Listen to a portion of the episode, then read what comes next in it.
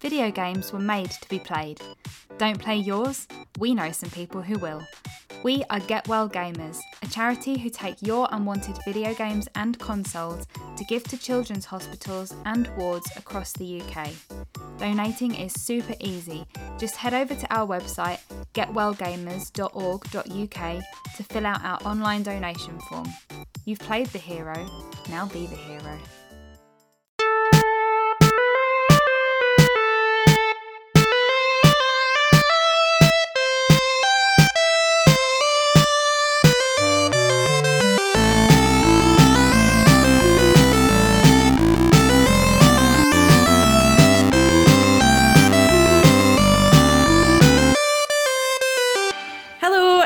Welcome to the Pure Dead Gaming Podcast, your weekly Scottish dose of all things gaming. If you are new around here, I'm Jess and I am joined, as always, by Pure Dead Craig. Hi. Hola. And Andy. Hi, Andy. Ew. We are a group of Scottish gamers and we host a weekly podcast every Thursday breaking down all the latest gaming news and new releases. And we also publish written reviews over at puredeadgaming.com and video content on the old YouTube and Twitch. In this week's episode, we'll be looking at the judge's verdict on the Microsoft versus FTC trial, various bits of news, including that from EA this week's releases, what we've been playing, plus we're going to delve into the past in our newest feature looking at the first PlayStation magazine published. How exciting. If you head to our bio.link, you can find all our social accounts, including threads. Oh yeah. Yeah, if you found us via threads, then I hope you enjoy listening and unwinding. And spilling. Yep. Um, yeah, hope you're ready for your first episode. Oh yeah. How are we this week, guys? Fine, Deborah Dozy. What's been happening? You know, I was thinking today how you should have a T-shirt that is just your face Right. in I front, like it. in front of a Greggs cup, and then there's like two cream eggs dropping into the cup. You know what I mean? Just somehow we Mm. could symbolise that drop, and then bloop, bloop. You know what I mean? Just you going. I mean, I don't want to break the immersion, but it is well over a year since I've had like a cream egg and a, and a coffee. Look, It's not to this- even lie, lie to you about It's it. not the season though. They're not. I mean, you probably can find them in shops still, but it's not the season for cream eggs. That's true. Are they a So seasonal thing? Are they actually a seasonal thing? Aye, Easter. No, they're, they're a chocolate thing No, They can you get them out whenever you want, can you not? Don't think so. Aye.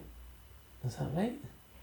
I mean, as I say, I think you can find them at all times of year if you really tried. Hmm. But There's you'll probably dark, you'll find dark more reaches of of, the internet that you can Yeah. get them. What else is seasonal then? Like what other? Easter eggs, I know that for fuck's sake. But like mince what- pies. Aye. Although I think you can actually get them all year round as well. yeah. Also, hot cross But you- buns. I've seen them. I thought they were only at Easter, but Oh no, you get them all the time. They're just not as. They're just not on the end of an aisle. yeah, not an offer. That's true. Yeah. God, I salted caramel cross, hot cross bun. I'm on a fucking diet. Stop it. Right. Okay. Moving Right, on from the the food. ladies fucking stop Moving it. On. Speaking of eating, have you heard about the the killer whales, the orcas, that have apparently been like attacking humans? No. So this was like, ah, I think it was like a couple of weeks ago, um, and there's been like articles and stuff like that that uh, are talking about how orcas. There's like an, a massive uptick in orcas attacking like yachts and stuff like that, and attacking humans, and they, they're not sure like what the reason behind it is and then they had sort of said that there was like a specialist come in and he said yeah there's nothing to suggest that it's about revenge Why did that thought even come into his head? You're like, is there like a thread style social media platform that all the orcas are fucking connecting on and been like, let's get these cunts? they Like, do, they do talk to each other, don't they? well, aye, but So maybe one's been wronged somewhere. and they've just Yeah, get, now got a vendetta. And Did- they're like, what? What are you saying, pal? right, give me a week and I'll be there. Square go. Where are you? Pacific? Right, give me a couple of weeks. I'll come and get. I'll come and help you, pal. The Need bet. backup. The, the best part of this I saw though, it was on social media, and someone had posted some absolute tit had posted something, say like it was a serious tweet uh, because at first I thought it was like a joke, but then the comments on the tweet and then their comments subsequently made it clear that it was not a fucking joke, and there was clearly some well-to-do nonce. And they were like, I, I just don't understand why these orcas are attacking wealthy people. and you're Because like, they're the ones in the yachts. and you're like, oh, are they not attacking the council yachts? Exactly. What the fuck? There's a, there's, a, there's a specific clientele on yachts. Aye. No us. Exactly. You're like, there's a sort of barrier to entry. I don't Aye. think, I don't think they're like, oh, the rich folk taste better. I think they're just like, there's only a specific set of people on fucking yachts. I don't think they fucking take monopoly money. But yeah, if you're on a yacht, be careful mm-hmm. because there's orcas about. There's Are they- are they Orcas or- orchestrating stuff. Haha, there she is. She's shown up early the night. Aye. She's been quiet for about two minutes, clearly working on that. exactly, she's been brewing. We think of some. We think of some. She's end up writing a conversation. I can unleash this belter. What are they actually doing? Though? Are they jumping up onto the like the deck? I think they're just at- ramming the boats and stuff like that from what I've heard. Like, fuck, man. yeah, because usually they're obviously quite peaceful, but Like the size of them, like terrifies me. The sheer scale of them, like hmm. that's something that scares me. Is like if I was ever in. That's why I don't go in the water. I don't like water. Like they see the ocean. Like Mhm. I'll go in a loch because it's cut off. You know what I mean? The What about, loch. Loch, what about Loch Ness? We're fucking Scottish. We're predisposed to be fucking fear of lochs. Aye, well, right. I won't go in Loch Ness. right, that's the only one I'm not going. Right. But every other one, I think is fine. Okay. Um, but the sea, ah, the sea is just for me. Like, it's just like so much in there you don't know about the sheer scale of stuff. Imagine you were in the scene and just like, like what would terrify me, like something so innocuous as like if you were in the sea and a ship passed you and you'd be like, "Fuck," and like that's like the sheer like scale of it. And you get fucking dragged under the Aye, propeller or something. That would like fucking terrify life out of me. Well, you have not yet played Dave the Diver, No, I have not. where More- the depths of the ocean can be unveiled. Yes, more of that later. hmm That- Um, so at the weekend, we normally a Saturday night if we're not going out or having well, we don't go out. Let's be honest. When We've we got don't, kids. yeah, Our social life has been destroyed. we'll watch a movie. I like to go Saturday night. That's a movie night, right? So we debated about what to watch, and then we finally came up with the Adjustment Bureau, which is an old film, Chris- 2013 was it? Chris Pine, 2013. Um, no. It Matt Rose? Damon Matt, Matt Damon. Damon, yeah. Yeah. That's that. and Emily Blunt, and also and appeared in the credits Pedro Pascal. Now, if you don't know, I'm a big fan of Pedro Pascal. Yeah. And Craig was like, "Oh, he's in it. Your man's in it." And I was like, "Great, let's watch that." So I'm waiting, and I'm waiting, and I'm waiting. Fifty minutes in, maybe.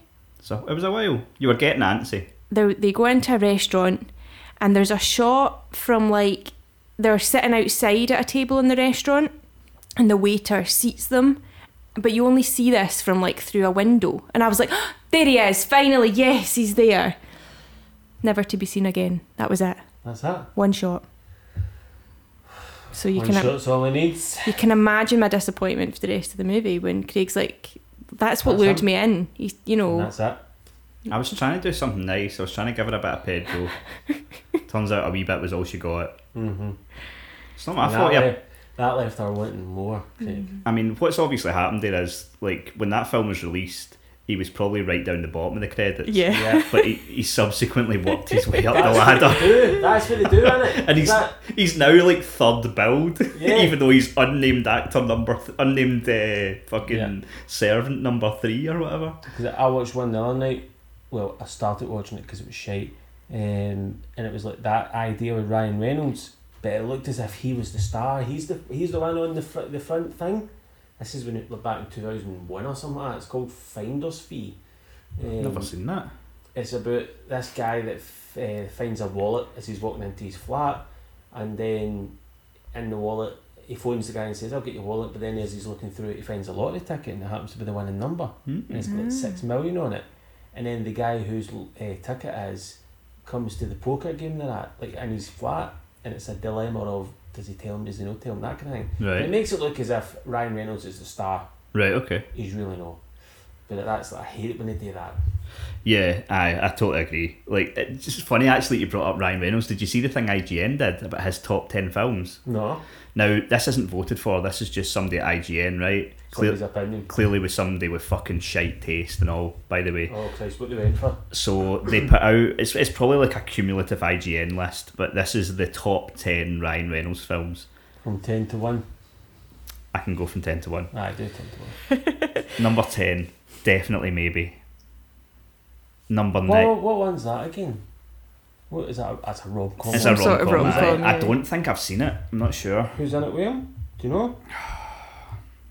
Have to look it I'll just up. tell you in two seconds. Hold on. A, polit- a political consultant tries to explain his impending divorce and past relationships to his 12 year old daughter. Okay. That sounds shit. Might might be alright. Okay, number nine, Adventureland. Adventureland. What's, what's that? Again, don't remember that one. I don't remember that. Possibly another indie pick. Adventure. Oh no, that's good. That's a good film. But he's not really in that much. Is he? I think he was that big in that. Okay. Number eight, The Proposal. I actually quite like that film. It's the first film me and Jess ever watched. Right. How does he remember shit like this? It's the first film we ever watched on our first date. Granted, Romantic, in, in, Jess. in hindsight, a bit weird to watch a film called The Proposal on your first date. I date. know, but hint, hint, I know. hint, hint. This is what you're in for, love. I know. Well, ten years later, eh? 12. Yeah, but you proposed. 12 fucking years later. You proposed ten years later. Right, okay. At least you've got your timeline right. We are now married. Okay. Number seven, Buried. That's good. See, I've never watched it because I don't like films where it's just one person in a sole Oh, location. it's done so well. yeah, I've heard that. So that's fine. Number five, Free Guy. I like that film. That's alright. Number I wouldn't f- put it up there that high though. I, I'm not too. I, I quite like that one. Number four, Detective Pikachu. That was a good film actually, wasn't it? It's alright. Number three, The Adam Project.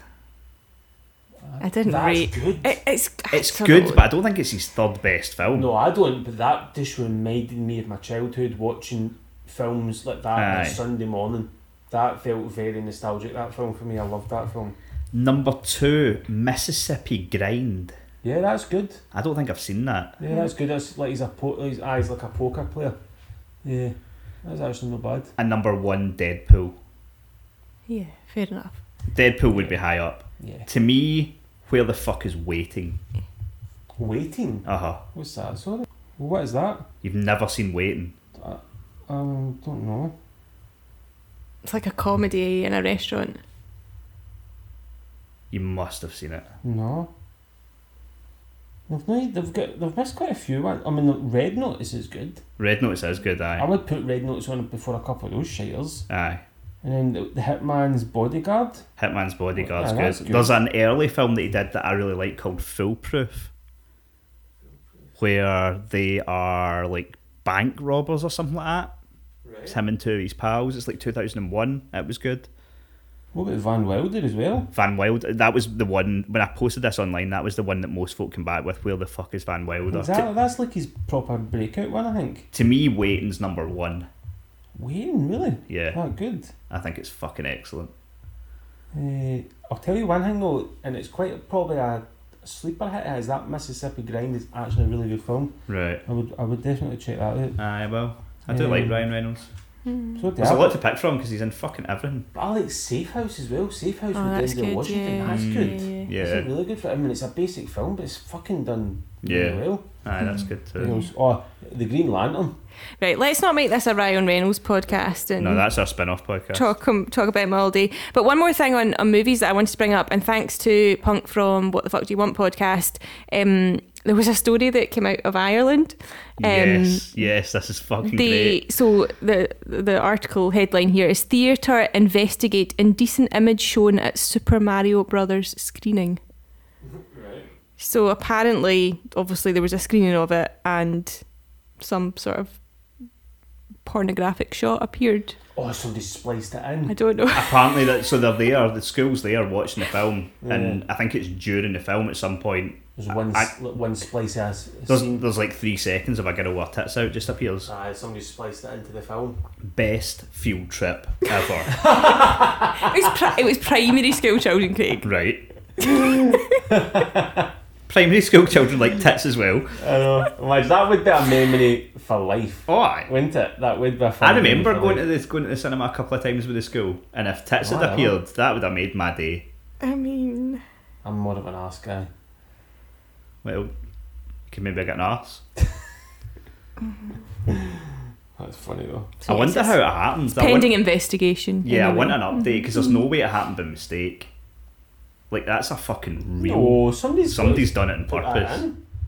I mean, back in the day, you'd have to actually splice it into the film, but I don't know how. It would Must be done all be now, digital these days, but it still somebody is. Just probably Aye, there's no way it was accident though. No. no. No.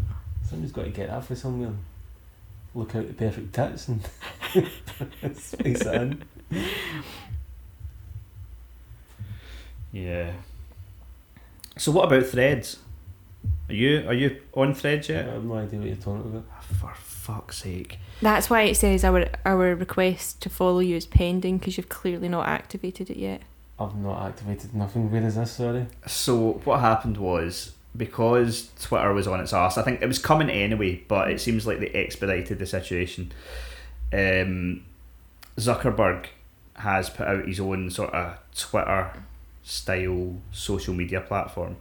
And so it's sort of attached to Instagram almost. So if you have Instagram, you can basically activate your account with like two button presses. And it's essentially Twitter, but it's called Threads and it doesn't have as many features just now, but it seems to have a, ni- a sort of more chilled vibe. I would say about it. Like people are, So far. I think, because it's like a new Mm. social media platform, people are being nice to each other. Like, whereas, I'll know last. whereas on, I know, whereas on Twitter, there's a lot more fucking a lot more toxicity and death Yeah. threats. But um, yeah, I mean, it's to be fair, it's it's still hard to know. I think if it's going to stand the test of time, but so far, certainly, I mean, in five days they've had hundred million people sign up, which is insane. Yeah. that's a lot of fucking It's people. massive. A lot of people. Who's who's so? Is it on a different? Is it on a platform or is it? It's, an, a, It's a different, different app, app, that you need to download, but you can called kind of Threads. Threads. aye. yeah. I think when you look for it, it says Threads and Instagram app or something like that. But aye, it's it's essentially it looks like Twitter, but it's um, Another one. another one. I can't be fucked with that. I'm not. I'm not downloading that. I'm sorry. I can't be fucked with that. That's one less follow there, Jess. Fuck's know. sake. I can't be fucked with that. yeah. So yeah, obviously Zuckerberg and Elon Musk are head to head on this a little bit, and I think Musk's put in some sort of gonna stop stealing our stuff, or, or otherwise you're in trouble. Yeah, so hasn't he? he's from what I understand, and I don't understand a lot about it because I've not bothered reading into it. But yeah, Musk is not pleased because it's clearly very much like Twitter, and so he's taking him to court. I think because he's like, you clearly fucking stole the formula for Twitter. But to be fair, part of the reason that is like that is because there's a lot of people that used to work for Twitter that got sacked Yeah. that then he hired. That did so I, happen. aye, so I suppose that would happen. And I mean, how much can you really change it? You know what I mean? That is an app where you like, I suppose you're like posting.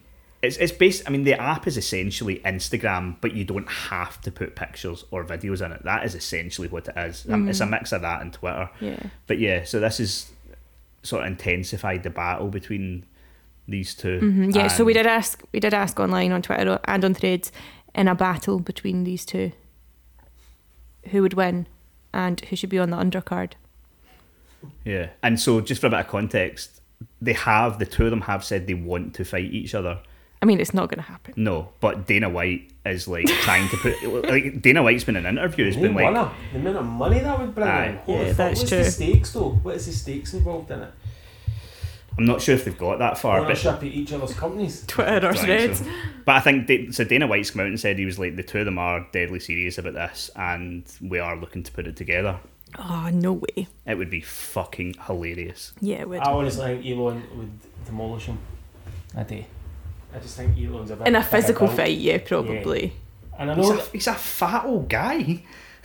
He Seen does, him? He does do like jiu-jitsu. He does, aye, but I think he's they. I think they both do stuff like Zuckerberg's. And but if it, if the fight went more than like three minutes, if No. fucking Android boy was like fucking dotting about, trying, like he's not going to run out of energy because he's not human.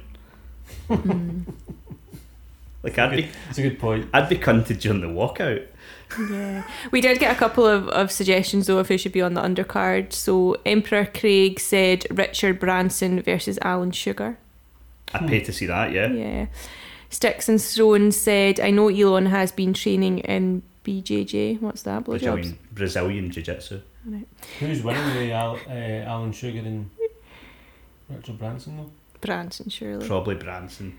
Yeah, I think He looks like see Richard Branson. He looks like the type of guy that if he's one of his planes went down and like over like Alaska or something like that, that he'd be the one that would be alive at the end, having eaten everybody else. it's the vibe I get from him. The, ca- you get the cannibal vibe the, the I- pictures. I just think he's got a survival instinct about him that would kick in. Right, who else, James? Um, Philip Schofield versus the unnamed BBC presenter. That's a good one. Um, Baz said Sir Clive Sinclair in his C5 versus Stephen Hawking in an afterlife rage in a spectrum cage. That'd be good. It's nice to be inclusive as well. Mm-hmm. Um, and just another comment from Susie Bags who says Musk has the weight and pure rage on his side, but I think Zuck would use his head and fight wisely. Hard to call, but I'm saying Musk. You couldn't have missed that fucking head. The fucking size of that forehead in that guy. I'm pretty sure that's the bit they open up to reprogram them. That's the hard one. You could fucking la- you could you could land a blow in that forehead for outer space. fucking huge. Um, yeah, it would be a little bit like. Remember when WrestleMania when it was uh, Trump against Vince McMahon, but they wouldn't let them fight, so they ended up. It was like Bobby Lashley. Bobby Lashley and Umaga, yeah. And WrestleMania Stone 23, and Stone Stone Cold is the referee. Um, but a little bit like that. Like if I reckon if this ever was to happen, then it would be something like they would each choose somebody to fight for them. Do you know what I mean? No, I think they would want. I think look, I get the impression that Elon Musk would want to do it. I very much doubt that Mark Zuckerberg wants to do this. I really do. It's all. Of course, I'll do it, and then if action starts coming, to Dana White's like, right, I've got the venue booked, and he's like, oh, what, what? oh, I've got a lot of programming to do. I've got a lot of I've- I've programming got to do. Messenger is in a real state right now. I need to reprogram that shit. I think the co-main event should be Jim Ryan against Phil Spencer in a third-party exclusive on a pole match. Mm. There you That'd go. be quite good. Or Biden and Trump. That would And can you, that would be like Trump to- would kill him. see just to bring it back to uh, He's got a close line on him, mind. just bring it back to wrestling. That would be like the Macho Man and the Hulkster at WrestleMania 12, I remember. where like Biden Right. would probably die on the way down to the ring because he's that fucking old. Probably. That He would get lost. He would get lost in the way to the ring. He would end up at a fire exit. Where the fuck's Biden going? He "Oh, I'm gonna get you, Trump," and he just walks out the building. Or you can hear him still going, "Where is he?" Oh dear. Okay, we got so many questions in this week that we've decided to have question corner.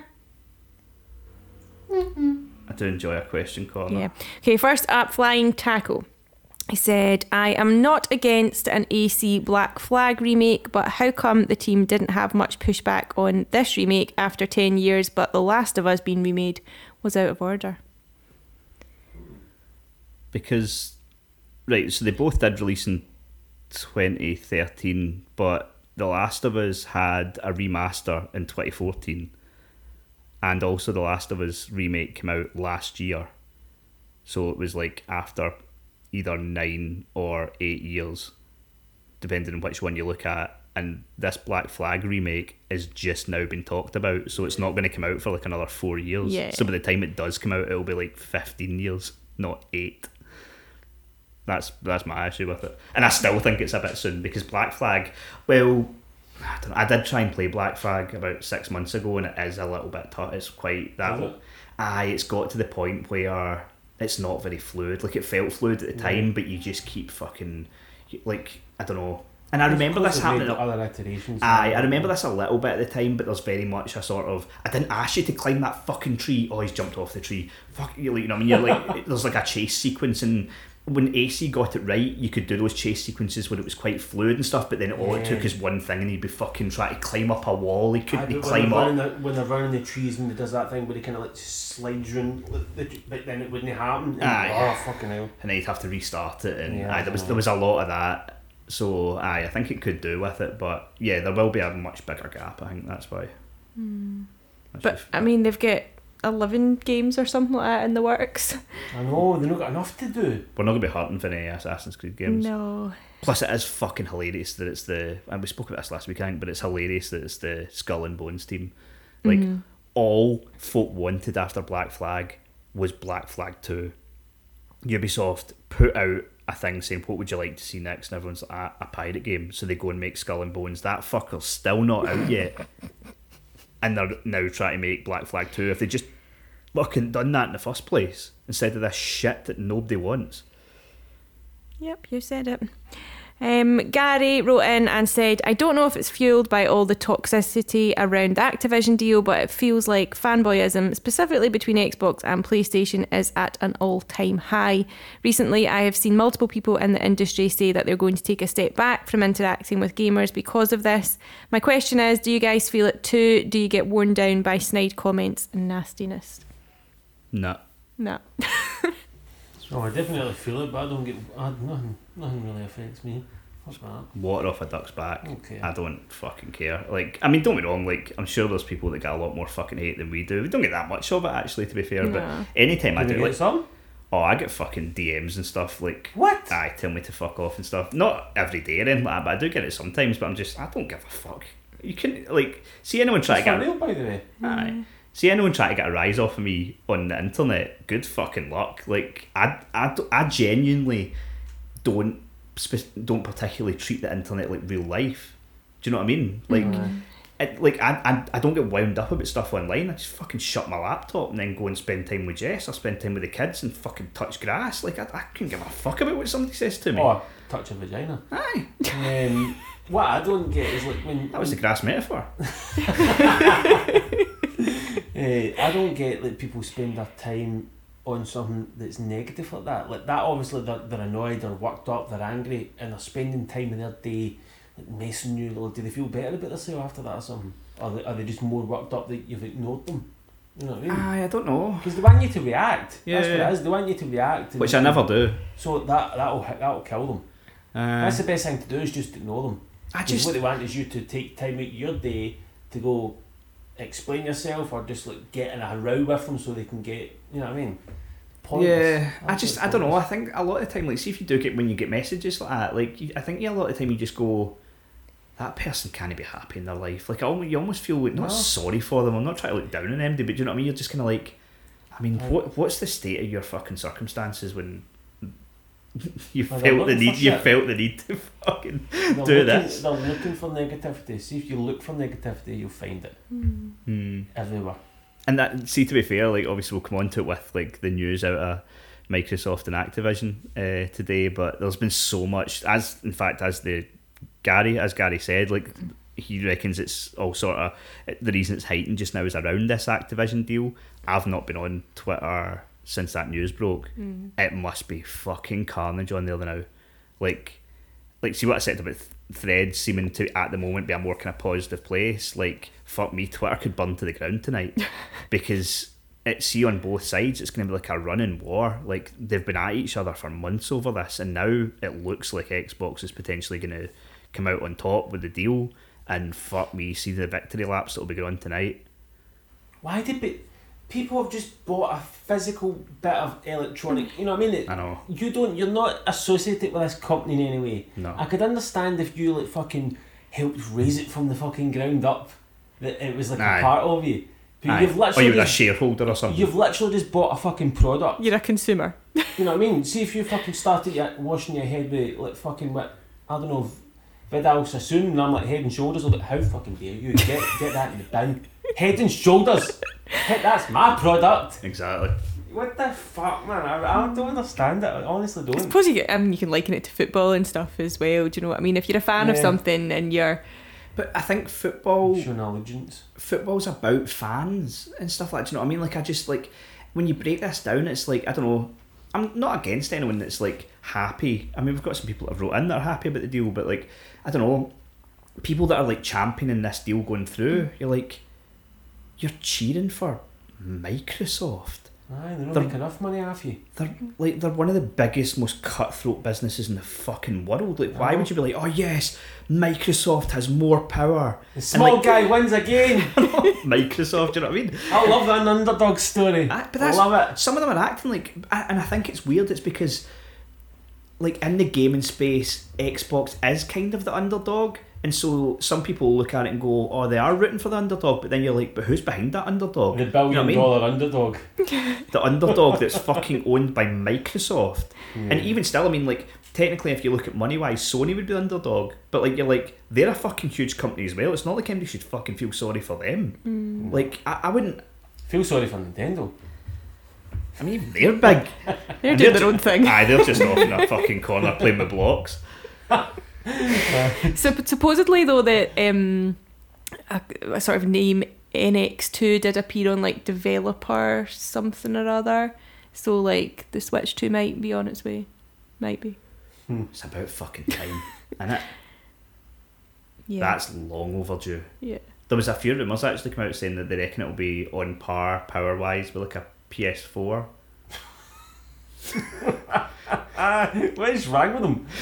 I I, think suppose they just want to make it cheap, don't they? That's the whole point. they, wanna they want to they probably want to keep that form factor where it's like it can be portable as well. So I suppose Yeah. when it is like you need to keep it reasonable. When was it out again? The Switch. When 2017. Yeah. Oh. I was really hoping it's been Amazon Prime Day. I was really hoping there'd be a wee knockoff deal on the Zelda OLED, but no such luck. No.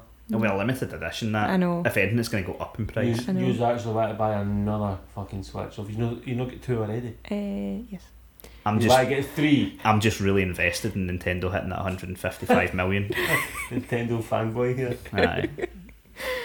Um, okay, moving on. Helldivers 2 received a new PlayStation blog feature that discussed the game's armour and weapon customization and sort of general gameplay.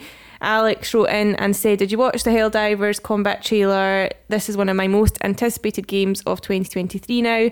Any insight on when it's going to release? And also, any chance we get it free with PlayStation Plus?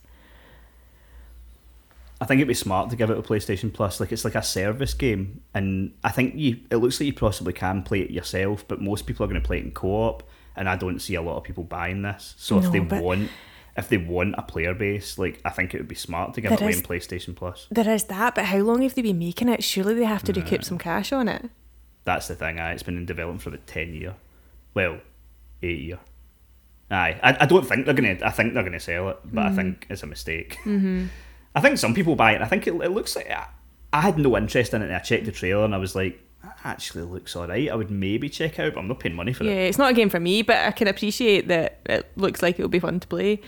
Yeah, I thought it was funny actually. I, I made I took a screenshot, so when I went on to check the trailer of it, um, the the first recommended video at the side was how to make people respect you. No, what does it say? The video was called "How to Make People Respect You If You're Quiet." That was the video, and it had like fucking twelve million views. And did you watch it and find out the answer, Craig? What is the answer to did that? not. Nine minutes and ten seconds. How to make people respect you if you're quiet. I really hope it's just a nine minute video of someone just staring at the screen saying nothing. and then right then it just goes, You fucking respect me now, don't you? Imagine. And, and see, if see if it's not, I might make that video. Part two. But no, I didn't watch it because I never shut up, so I, don't, I don't know how. Yeah, I, I don't think you could I be couldn't be accused qui- of being quiet. I couldn't be quiet long enough for anybody to respect me. He's like, right, I'm gonna make a nine minute silence video like 30 seconds in. No, I can't do it. so let me tell you about my day.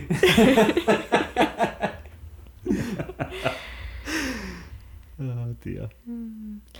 Okay, we'll move on to this week's biggest releases then. So, if you're not being drowned in games at the moment and are looking for something new, then let's take a look at what is on the release calendar this week. So, first up, Oxenfree 2 Lost Signals. So, this is a supernatural mystery slash horror graphic adventure game developed by Night School Studio and published by Netflix on Windows, PlayStation 5, PlayStation 4, Nintendo Switch, Android, and iOS via Netflix. Um, it's coming out on the 12th of July. And it is also set five years after the first Oxenfree, which was released back in 2016. And it follows Riley as she returns to her hometown of Camena. Is that how I say it? I believe so. Yeah, to investigate some strange electromagnetic waves. The trailer seems to kind of indicate you're playing like in different timelines. There's kind of spooky ghosts from the other side and some sort of special radio that you have. Yeah, you had the special radio in the first game, which was really good. Uh, it's like a it's two D, um, but really nice art style. It's the same team that made the Afterparty game, Mhm, which yeah. was when you had to try and outdrink the devil, Yeah, I remember that one. which was really it was actually better than Oxenfree. But um, no, this looks really good. It looks very similar. It looks like just more of the same. Like obviously, it'll highly come down to if the story's better or not as good. Yeah, I I'm mean, this, expecting it to be good. this was scheduled for last year, but then they delayed it like in September to this Right. year. So it, they've had extra time to hopefully. Yeah, I mean, I'm, I. I don't like. They've made two games this team, and they're both excellent. So I expect it will be pretty good. Not on Xbox, just to point out. Yeah, interesting. It's on fucking everything, Mm-hmm. and Netflix seemingly have like a little bit of beef about Game Pass, and so I think that's why they're skipping Xbox just now, like because it's on fucking. I mean, it's on Netflix, it's on iOS, but uh, I not coming to Xbox at the moment. So I don't know if that's like a shot across the across the waves. Maybe. We also have Gravity Circuit, which is a sort of flashy, action packed 2D platformer in the spirit of console classics. You follow Kai, a lone operative war hero who harnesses the mysterious powers of the gravity circuit on an adventure in a futuristic world inhabited by robots. Coming to PlayStation Switch PC on July 13th. So this is another one that's in everything except Xbox. I, I, would appear that way, yes. I'll be honest, I chose this game because it sounded like the least bad of the available games coming out. I thought we should at least have three releases mentioned, and everything. There was two games that are arguably big, although one of them can get in the fucking bin. Uh, more than that in a minute. Um, and I needed a third game, and I thought Gravity Circuit sounded like it could be a game, where some of the other stuff was really fucking terrible. Mm. So not necessarily ch- check a trailer before you before you dive into this one because it might be guff. Right. Craig's not holding his hand up and recommending this one I'm not taking as the hit. yet. I'm not taking Right. the hit for Gravity Circuit. Okay. Will you take the hit for Exoprimal? You going to recommend that one, Craig? I'd like to hit the person that made Exoprimal. So yeah, this is the upcoming third-person shooter game developed and published by Capcom. It's a multiplayer, Craig's favourite, Love it. um, in which you must fight against massive hordes of dinosaurs and mutated prehistoric creatures. It's an Xbox Day One Game Pass game, PlayStation PC, coming on July fourteenth. Aye, this is the game that when they first showed it off, everyone was like, "Oh my god, this is Dino Crisis! They're bringing Dino Crisis back." They even had at the beginning of the trailer showing a female character with red hair that looked like the girl from Dino Crisis, and then all of a sudden, a portal in the sky opened up and dinosaurs started falling out it, and it became a sort of wave shooter shooting different types of dinosaurs. And I've never been so disgusted in all my life there was a beta where some people said it was actually quite fun. These people are dead to me. The game is fucking dead to me. I just I don't want anything to do with it. I want I hope I hope everybody that was involved in it feels bad. Do you remember the lass's name in Dino Crisis? It started with an it's a weird name. with R it started with an R, didn't it? How does he remember that? He remembers way too much weird stuff. Ri- it's not Riley. Um Oh, is it quite close? I can't remember. Can't remember. Regina. That's it. That seems quite close there. Regina. Like Regina the vagina. Because that was that's quite a random name. I thought his name. He's gonna fucking know what that was. It's ages since I've played it as well. I love Dino Crisis though. I mean, it was it was just a Oh, reskin. It was like a reskin of fucking Resident Evil, except Aye, they took the zombies out and put dinosaurs in. Totally was, but it was good. Aye, it was Yeah. a lot fucking better than Exoprimal. So, regular listeners will be aware that we normally provide you with a deal of the week, but instead of a deal of the week per se, we thought we'd spotlight this week the ID@Xbox Demo Fest, which is on from the 11th to the 17th of July. And as part of that, there's 47 playable demos, obviously for free, that you can check out. Um, I'll not obviously list them all, but a few just to note there's Lies of P, Alone in the Dark, WrestleQuest, Ghost Trick, Pixel Cafe, to name a few. Yeah.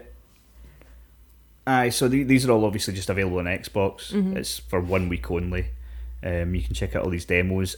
Like, I'm not trying to diminish it in any way, but it is a little bit. There's a few of these demos where I'm like, you've got a wee bit of a cheek including that, because I'm from what I understand, the Lies of P demo is the same demo from like three weeks ago or like a mm-hmm. month ago. I think it's the same with Alone in the Dark one that we talked about. Mm-hmm.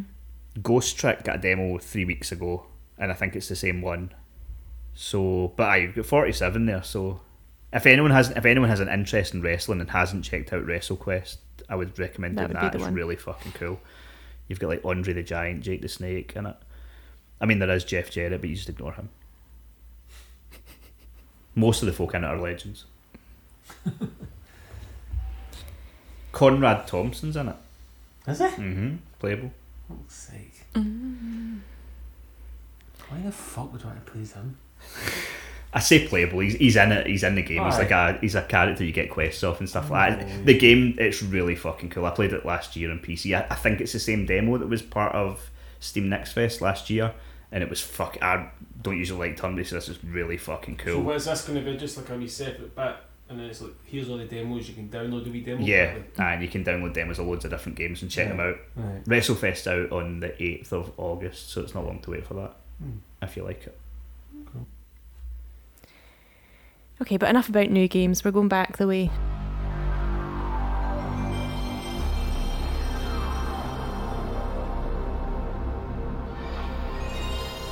In a new feature, every so often we're going to take a look back at an old gaming magazine. And today we're going to look at the very first issue of the official PlayStation magazine from November 1995. Um, so if you have not looked at this, um, there will be a little link in the description box. So you can click on that just now and sort of listen along as we talk through the pages. Mm-hmm. Um, Full PDF of the whole the whole. which is pretty cool that that exists on the internet, I must Very say. cool. Um, okay, straight off the bat, I've got a question for you. How much do you think this sold for, and how many copies did it sell? Five ninety nine Okay. and sold about s- fifty thousand copies. Okay. I'll say three ninety nine, and hmm, forty thousand copies. Both incorrect, but both also not actually too far off. So Ah. four ninety nine and and thirty thousand copies. Ah, interesting. I, I I was thinking. So part of me was like, it was the nineties. It will be less, but then it did come with a disc, so Mm. It would have been aye more because That's of that. for five ninety nine. But then, yeah, how many folk were day one with a PlayStation that could actually use the disc Yeah. on their first purchase of the magazine? So you know. Mm. Um, but yeah, I just think it's interesting, like especially those numbers, like thirty thousand people. Like when you think about the reach on a YouTube video or Twitch stream, like now, like th- that number is really, really small. Yeah. Yeah. Um, I mean, avid videos that have done more than that. exactly. Good old. than the official PlayStation magazine episode issue one. Um, I might put that in my bio. yeah, but don't say that your most watched video was fucking Ninja Warrior. What's wrong with Ninja Warrior? Well, it's it's not great. It's one of the worst videos I ever made. I'll leave a link for that in the description too if you want to go check that one out. Yeah, don't bother. Um. So yeah, what what did you think about this I just- I think magazine? it's amazing how much magazines haven't really changed. Like the, the layout, the way it looks, just the way like uh, the aesthetic of it. It's like you could think that was today. Aye, the You format's very similar. Format is the exact same. I don't know what else you can do with, but I just thought maybe it would change it a wee bit. It's Yeah, just telling how how similar it is. yeah, The Yeah. One thing, the one thing I liked though was the which I don't think they do anymore was like so obviously in this they grade it from one to f- ten, hmm but in that you've got specific bits where it tell it breaks it down why it's given it. So it's like Aye, it there was, like- tells you graphics, sound, lifespan, gameplay, presentation, and originality. Which I think is quite a good wee thing to actually go. Like, what is this game actually all about? Why is it getting the rating it's getting? You know what I yeah. mean? Yeah, Yeah, I, that's it- true. funny you say that, right? So on the white, I made a note here on Wipeout. They gave it an eight out of ten, which they gave actually a lot of games an eight out of ten. I see. I was going to say that as well. Most of the games are like seven, eight. So it's very. li- I was looking to see if there was any fives and below, which was like one or two. Aye, there was one like that got four, and I was like, oh, that must have been fucking awful. Um, but yeah, so it was just funny in the Wipeout one because under graphics they put the little thing saying quite astonishing, and obviously I'm looking at this thing and there's screenshots, and I'm like, I can't even make out what the fucking what the vehicle is. Like it just, you know, what I mean, it was like the graphics were listed quite astonishing. You're looking at it going, yeah. what am I looking at here? I was the same when I looked at the Destruction Derby pictures. I was Aye. like, oh, the pictures are so dark. I don't know what. Is that a car? Is that a road? Is it merging into a one? I don't know.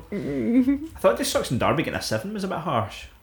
That was quite a I love Destru- I love that game. yeah. I'm not a big car car guy, but it was such a cool idea, and I Yeah. remember like being like, look at the damage on the Yeah, cars, that's like what was awesome. Yeah. that was, was awesome back then. You were like, oh my god, that actually cranks and like creaks and like all that kind of was made. like obviously I think with this first issue, the disc it didn't have playable demos. It was all like just ones that you could sort of view. But I did There were a couple. were, that were playable. Uh, yeah, I wrote them down. All right. was there? I thought I read that as well. That they were all because I thought, no, I thought Uh, read Novastorm and Lemmings 3D playable. All right. and Discworld says they're all playable demos. All right. Because I had the I had the demo disc where you got a playable demo of Destruction Derby, Mm. and I played that over and over and over and over again. Can I ask a really silly question? What's a rolling demo? I th- believe it's just like you It's get it's like a video of like two minutes of gameplay somebody. or something. Ah, it's like you're watching. So you see the game in action, but you're not playing it. So a gameplay trailer, essentially. No, like uh, what, what is it? people- Almost like a let's play. Aye, aye, a let's play on a disc. So you would just Yeah. you would it would instead of like I don't know like if you get a gameplay trailer these days usually it's like I don't know All showing cut- you all from cut. angles that you never Aye. actually play from. Whereas Yeah, I think yeah. this is would have like the HUD and everything. Actually, Okay. be Yes. actual somebody You playing it. just be like Okay. watching somebody play it for like the first half an hour or something. I like understand. But they wouldn't have had the foresight to like have somebody commentating over it. Or anything like that. No, no, that wasn't a thing back then. That that, Yeah. took, that took influencers in the two thousands to come up with that fucking bit of genius. Yeah. Um, so yeah, as, as I mentioned, this magazine was like cover dated November 1985 in conjunction with the official console UK Nineteen eighty five. 95 Right. sorry is that what I said I don't know what I said um this was obviously like the biggest hardware launch of the decade which is covered across five pages in the magazine Aye, they're quite they're quite fucking low key about it, aren't yeah they? pages 8 to 12 if you're I mean, obviously it did turn out to be the biggest hardware launch of the decade, but the fucking brass balls on them. yeah so there's like an inside view of the machine um there's a bit about the marketing and the men behind the PlayStation and then some concept like art and stuff as well. How sexist! I'm sure there was a few women. I thought that as well. Like they wouldn't have given a 1995, guys. They wouldn't give a Shocking. fuck back then, did they? the I thought like so obviously they it's very cool that I think I tweeted the, the picture out, but they sort of show like here's some of the early concept designs. They're all hoaching. Every one of them, really man. bad. Like it's just so bad. Like if it had been any other one of those, you're like, we might not be playing PlayStations today. mm. That Yeah. controller that it looked like you turned it like a Rubik's cube. I'm like, who fucking wanted that? Who would have possibly wanted that? Is that for folk that were just getting so angry that like, Maybe that was for. Maybe that was an accessible controller for disabled folk. maybe the first accessible controller? Like if you're like that, then you could go. Like, that'll fit to my hands. It's a what I mean? shame this isn't a video podcast. It really is, it is. You're missing out a lot here, folks. Aye. But even the see, even the things like the console, like I don't know, like none of them looked any good. No, didn't. No. I feel like with other consoles and stuff like that, you've seen earlier builds and you're like, oh, that actually, I wouldn't, I wouldn't mind if there was like a, if I could get a version of that one, like just to sit about as. But all these looked They're so shit. boxy though, aren't they? When you look back, they're so boxy. Like just like they're just bricks. Like the Xbox and the PlayStation are just like big squares. Like I, I don't think I appreciated at the time. But I'm see looking back now, like not that the PlayStation One was like a revolutionary design, but like when I look at it now, I'm like, it was quite futuristic for the time looking, wasn't it? Aye. Aye, those would look cool on your Yeah. uh, table. Yeah, I thought I, I, they, I mean they definitely chose the best one. Like some of those controllers were awful, man, awful. And there was a bit in the the bit where people write in as well. Yes, And yes, 'cause it, it's it's got a bit here that has a suggestion for like the next week's or next month's, so Right. people can write in for that. And the thing is, uh, spectacular cinematic rendered intros to games are a complete waste of time and money. They waste programmers' time and gamers' money and should be abolished forthwith. Intros don't add anything to the game itself, and you'll only ever watch them twice. Perhaps they feel uh, with the development of the PlayStation uh, we gamers expect such finery and nonsense. Spend your time concentrating on making better games. That's Ye- what they want you to talk about in next month. Aye, that was their controversy corner. Mm. They said like they don't want cinematics in games. That's fucking aged well for PlayStation. You know what I mean? Yeah. Like PlayStation is like this cinematic fucking third person narrative, You're gonna fucking hear that with Final No. Fantasy. and you've got the fucking exactly aye, and you've got the official PlayStation magazine been like down with this sort of thing. Um, there was a write in as well that I thought was funny, and it's just because it's the, the debate is still raging on today, and it was the title for it was honest scores, and uh, Jay Soames from Hull writes in. Surely it's time for a rethink on ridiculous on the ridiculously outdated scoring system used in video game magazines. For years, it seems like an average game has been receiving upwards of 70%. I mean, half the time a reviewer will say that a game is distinctly average and then mark it at 73%. I'd have been bloody pleased if I'd got such an average mark in my exams. So come on, how about 50% for an average game? Is it the industry hiding behind scores or are reviewers too scared to put themselves on the line? I think we should be told. Like, I mean, that is literally a write in that could have happened to this podcast this week. Yeah. Because it's true. Like, people, if someone sees a 5 out of 10, they do not see, oh, it must be, that game must be average. They're like, holy shit, that's a stinker, man. Yeah. 5 out of 10, yeah. fucking hell, Gollum. Yeah. Like- I would say average is like six, seven. Nah. Yeah, and then like But it should be 5. it should, you're absolutely right. No, it should be. And then like four, like anything below that is kind of like your game's starting to get broken hmm in some some sort of way. Yeah. But then I suppose like you could compare to I don't know, like school grades and university grades and stuff like that. Like I mean, I don't know the exact markings of stuff, but usually like over seventies and A. hmm Do you know what I mean? And so And then after That that, is really good. levels of awesomeness. yeah. yeah. It's Yeah. interesting though, you're right. Like it's I thought it was funny as well. Did you notice the, the page on WrestleMania, the arcade game? Mm-hmm. So I thought it was funny. They had like they obviously weren't wrestling fans. Uh, they had a list of wrestlers that are in the game, and so there was Yokozuna, Razor Ramon, Bam Bam Bigelow, Lex Luger, Bret Hart, Shawn Michaels, Undertaker, and Doink. And what they wrote next to it was ah wrestlers. Um okay, from right to left we have E Honda, which is Yokozuna, Steven Seagal, which is Razor Ramon, Big Daddy, which is Bam Bam. So at least that's a re- at least that's a wrestling fucking uh, comment. Then for Lex Luger, they've put a, some porn star. uh, for Bret Hart, they've put that bloke. What's going out with Paula Yates? I guess that must have been a joke of the time because I don't know who that would have been. That singer for N- INXS, Mhm. Right. Armstrong, whatever, you- whatever you call him. Uh, then for Shawn Michaels, they've put um an old Roy Orbison. Um, for the Undertaker, they've put oh I know this one. It's the Undertaker. And then finally, and for Doink, they've put, and finally, we have Tim Curry out of Stephen King's It. Dreadful film, crap ending. It is a crap ending. No, it's, you know the what? whole second half's awful. Yeah. Uh, but yeah, I thought that was funny. And one of the absolute best bits. Did you see the bit about the gaming lexicon? Mm, yes. I don't think I've seen that, but Page Holy shit.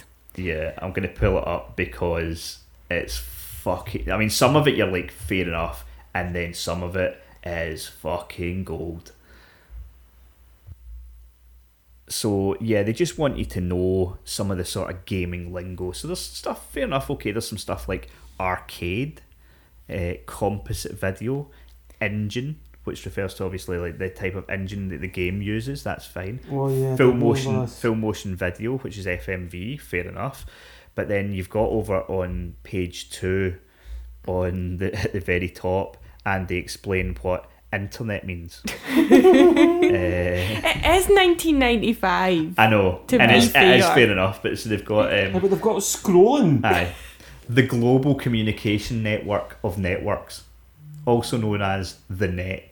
Many oh my mil- god. many millions of computers are all connected together over the phone lines. Oh, that sounds like an old person explaining it, doesn't it? allowing, in quotes, net surfers That's To- what I am. I'm a net surfer. to access billions of megabytes of information. I had the internet in 1995. You couldn't even. no, you couldn't download a picture. No, no. By the time, by the time the fucking tits came up, you were done. You know what I mean? you couldn't even load a scud pic.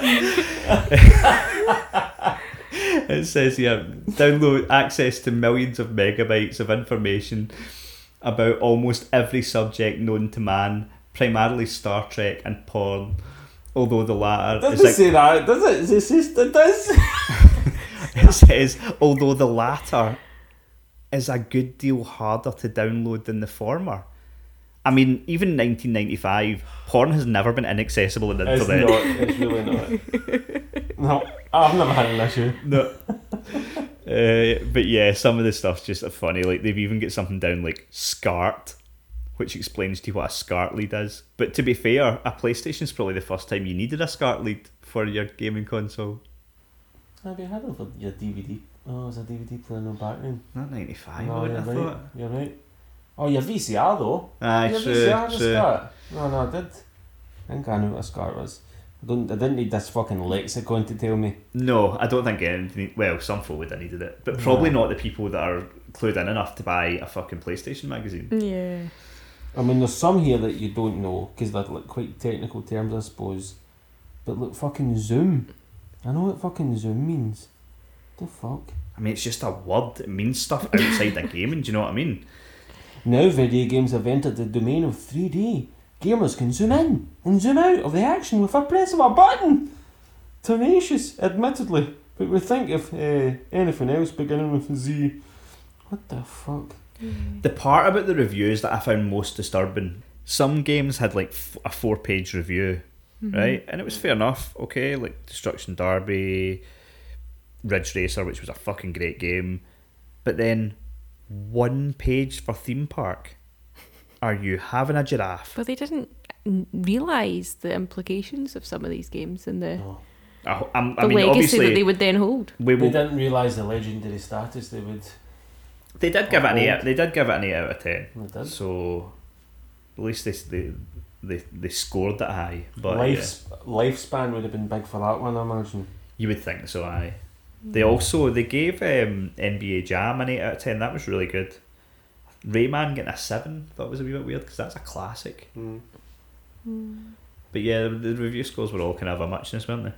Yeah. Speaking of classics, though, there was a like study done uh, recently by Video Game History Foundation, and they said that like eighty-seven percent of classic games, like so ones that are released before twenty ten, are like all out of print. So there's only like thirteen percent that are still available today, and it's quite it's mm-hmm. quite sad. Like Yeah.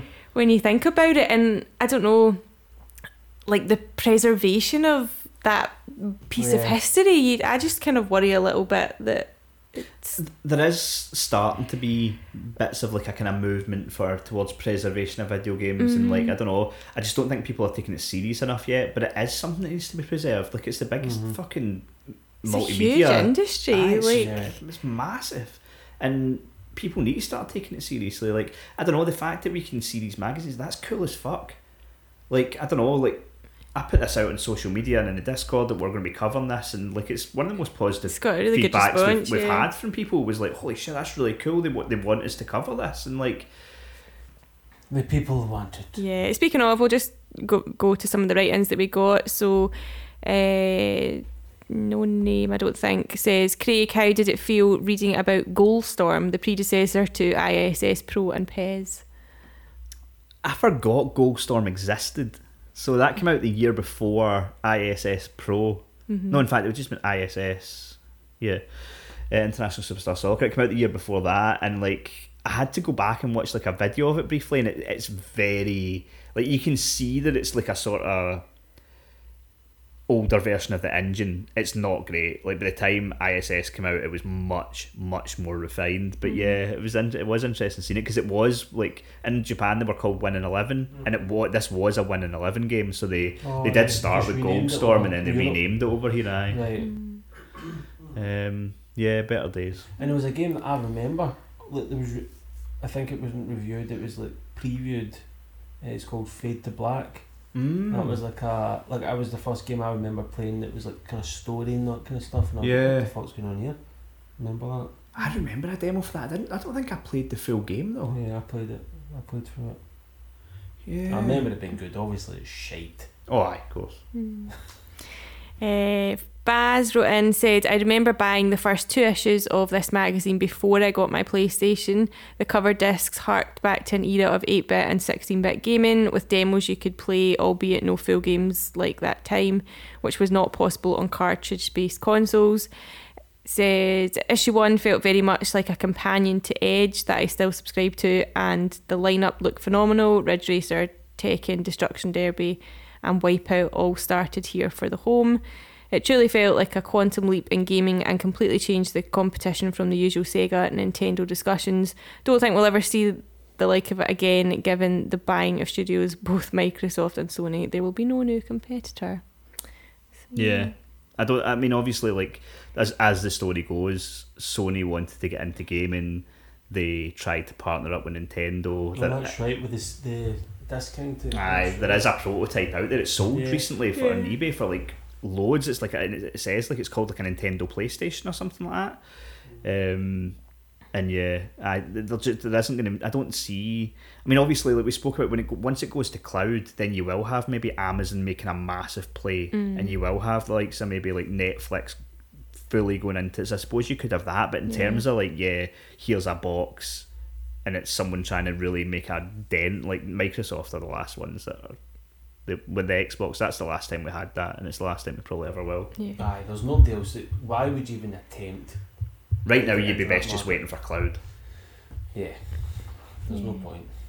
Uh, and lastly, Jason said, reading this magazine brought back so many memories. What was the first game you played on your PlayStation? Oh fuck. knows. no idea. No idea. I got mine for Christmas in 1996, so I, just over a year after this. And the first game I played was WWF in Your House, Oh, that's right. I remember that. which You played it before Christmas, you naughty boy. Didn't you? not that one no, because I didn't know I was getting a PlayStation. I, like I genuinely. Is genuinely, that the next year? aye, the next year I was, oh, I was writing about it. No, I I knew where they were hidden, so he fucking snuck in. I know, he's Played told me them. this story. And No. put them back. with, with the PlayStation, I'm oh, sure. Oh, thanks, mum. That is amazing. It's her fault for having shite hiding places. it really is. Just chuck them in the cupboard. Who the fuck's that? Oh, my Christmas. No, I, I'm sure I've told the story, but like for I'd asked for a PlayStation in '96, and like my mum didn't have a lot of money, so I was like, I, I was sort of 50-50, like, will I get it, will I not? I didn't know, and uh, I remember opening a couple of presents, and like none of them were a PlayStation, and I was like, I was I was fucking devastated, but I was just like, I didn't want to like, I don't know, be- Think about that dick. aye ungrateful so I was just like right aye that's that's great and then that sounds like a big to Thanks for the RC car, man. the battery's great, yeah, I'll play it later. and then I remember my mum being like, right, remember we've got folk coming over. Can you go and open the open the curtains? And I was like, ah, right. Uh, so I got up, and when I opened the curtains, there's a fucking box behind there, and I was like, wait a minute, square box. Oh, Oh, I knew you're happy. aye, Yeah, fucking. fickle wee cunt.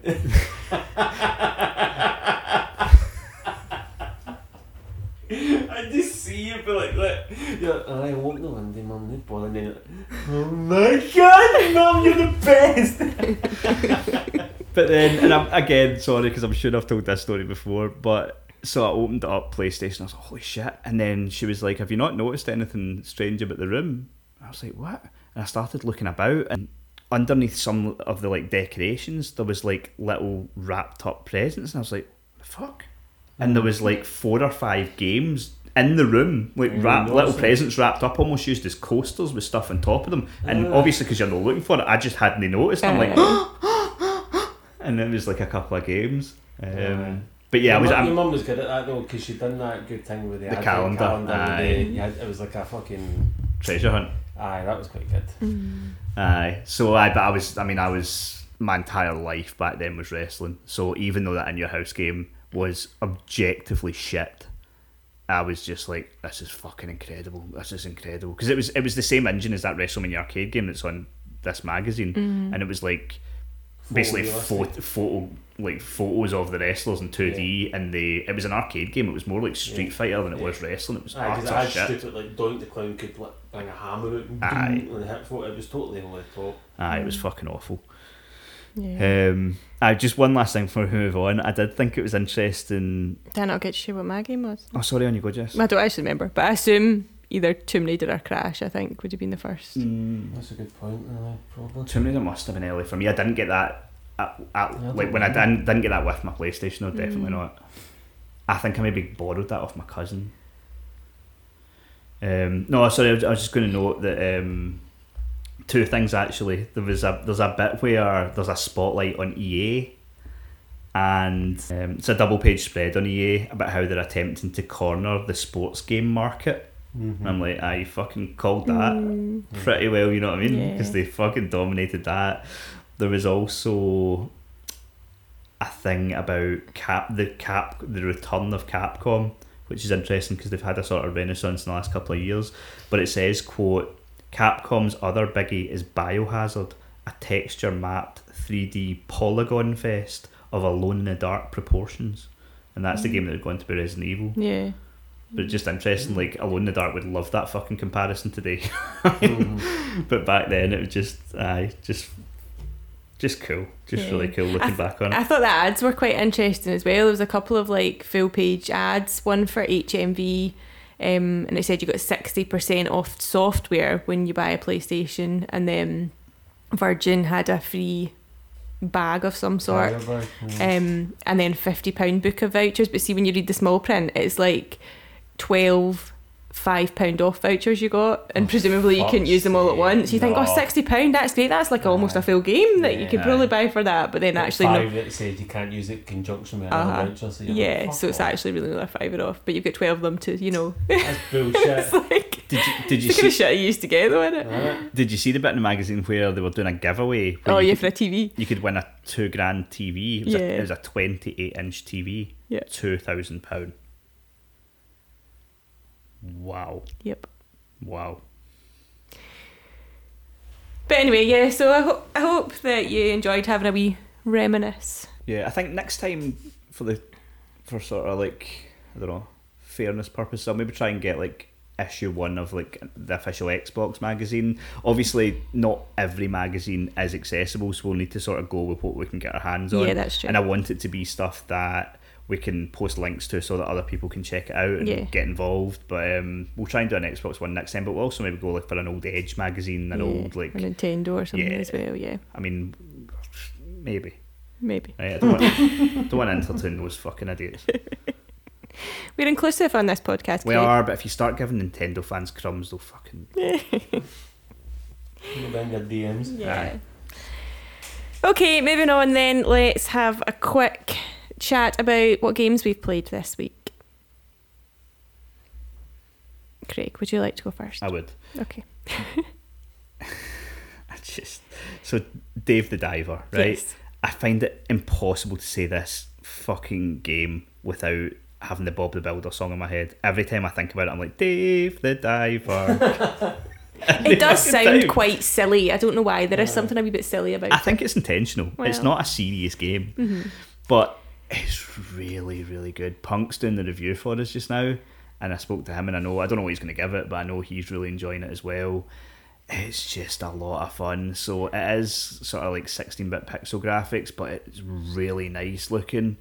Um, I'll be back to this again. Remember when that was that plant that Oh. really looked like a plant? But that's the thing. it's very much the Dark Side Detective graphics. It's a and as we know, I'm right into that. Yeah. Right.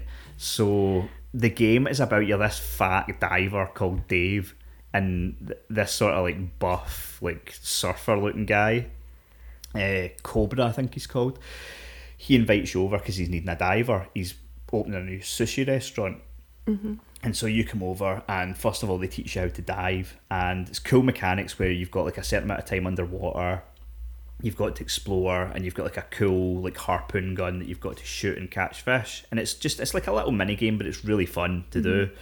Um, and so you've got that aspect to it, but then you go back, you get to dive twice a day, and you catch as much as you can, and then when you go back, there's a sort of sim management sort of section to it where you you choose what's going to be on the menu that night based on what fish you've caught Okay, cool.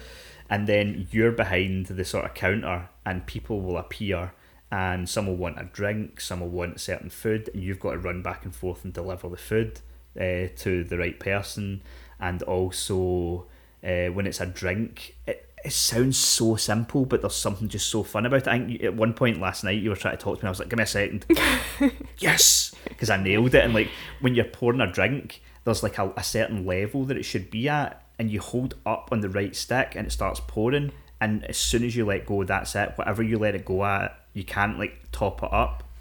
And so you have to like try and Oh, time it, it just right and it sounds so simple but it's so much fucking fun. And so I've not played that much of it yet but I can understand like why it's getting such great reviews. Like there was just news today that it's sold over a million copies. And it's only on PC the now. Mm. Like it's coming to Switch later in the year. It will definitely come to Xbox and PlayStation as well. Like this is definitely going to be like a massive indie hit the fact that it's done a million on PC I'm really excited to play more yeah, if it great. comes to Switch, it seems like the kind of thing I would pick up and play on that. Yeah, I, I mean, I'm playing it just now, but I'm like, I wish I was getting trophies or achievements for this. Well, you'll not get that on a Switch, but yeah. I will not, because Nintendo. But it's, it's fucking great, really good.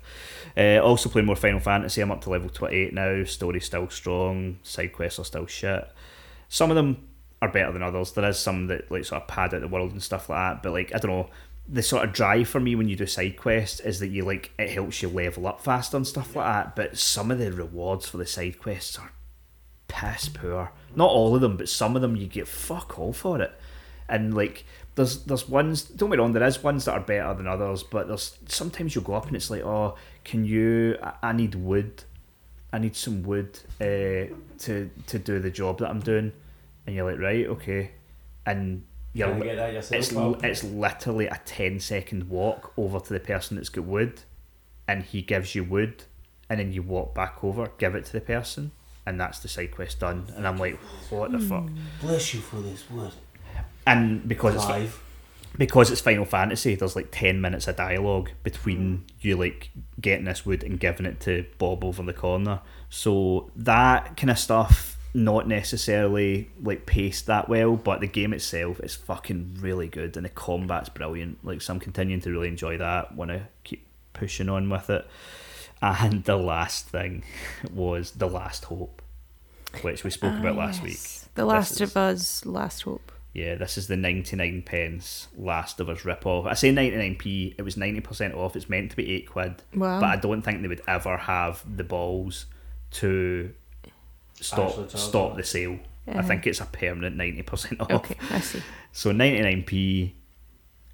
I'm disappointed because I wanted to come here tonight and have a right good laugh taking the piss out it. But It's actually quite good. Is that what you're going to say? Because No, that's one of your phrases. no, it's not. It's not good. the graphics for a Switch game aren't bad. Like I thought graphically it would look terrible. It does not. Okay. the performance isn't even that bad. Like it runs pretty smoothly. I mean, don't be wrong. You start in a room that's the size of a fucking toilet, and as soon as you go out the door, it has to load, and every time you go out the door, it has to load. But you go out into like a pretty open space that's fairly well detailed, has loads of enemies, and it runs pretty well.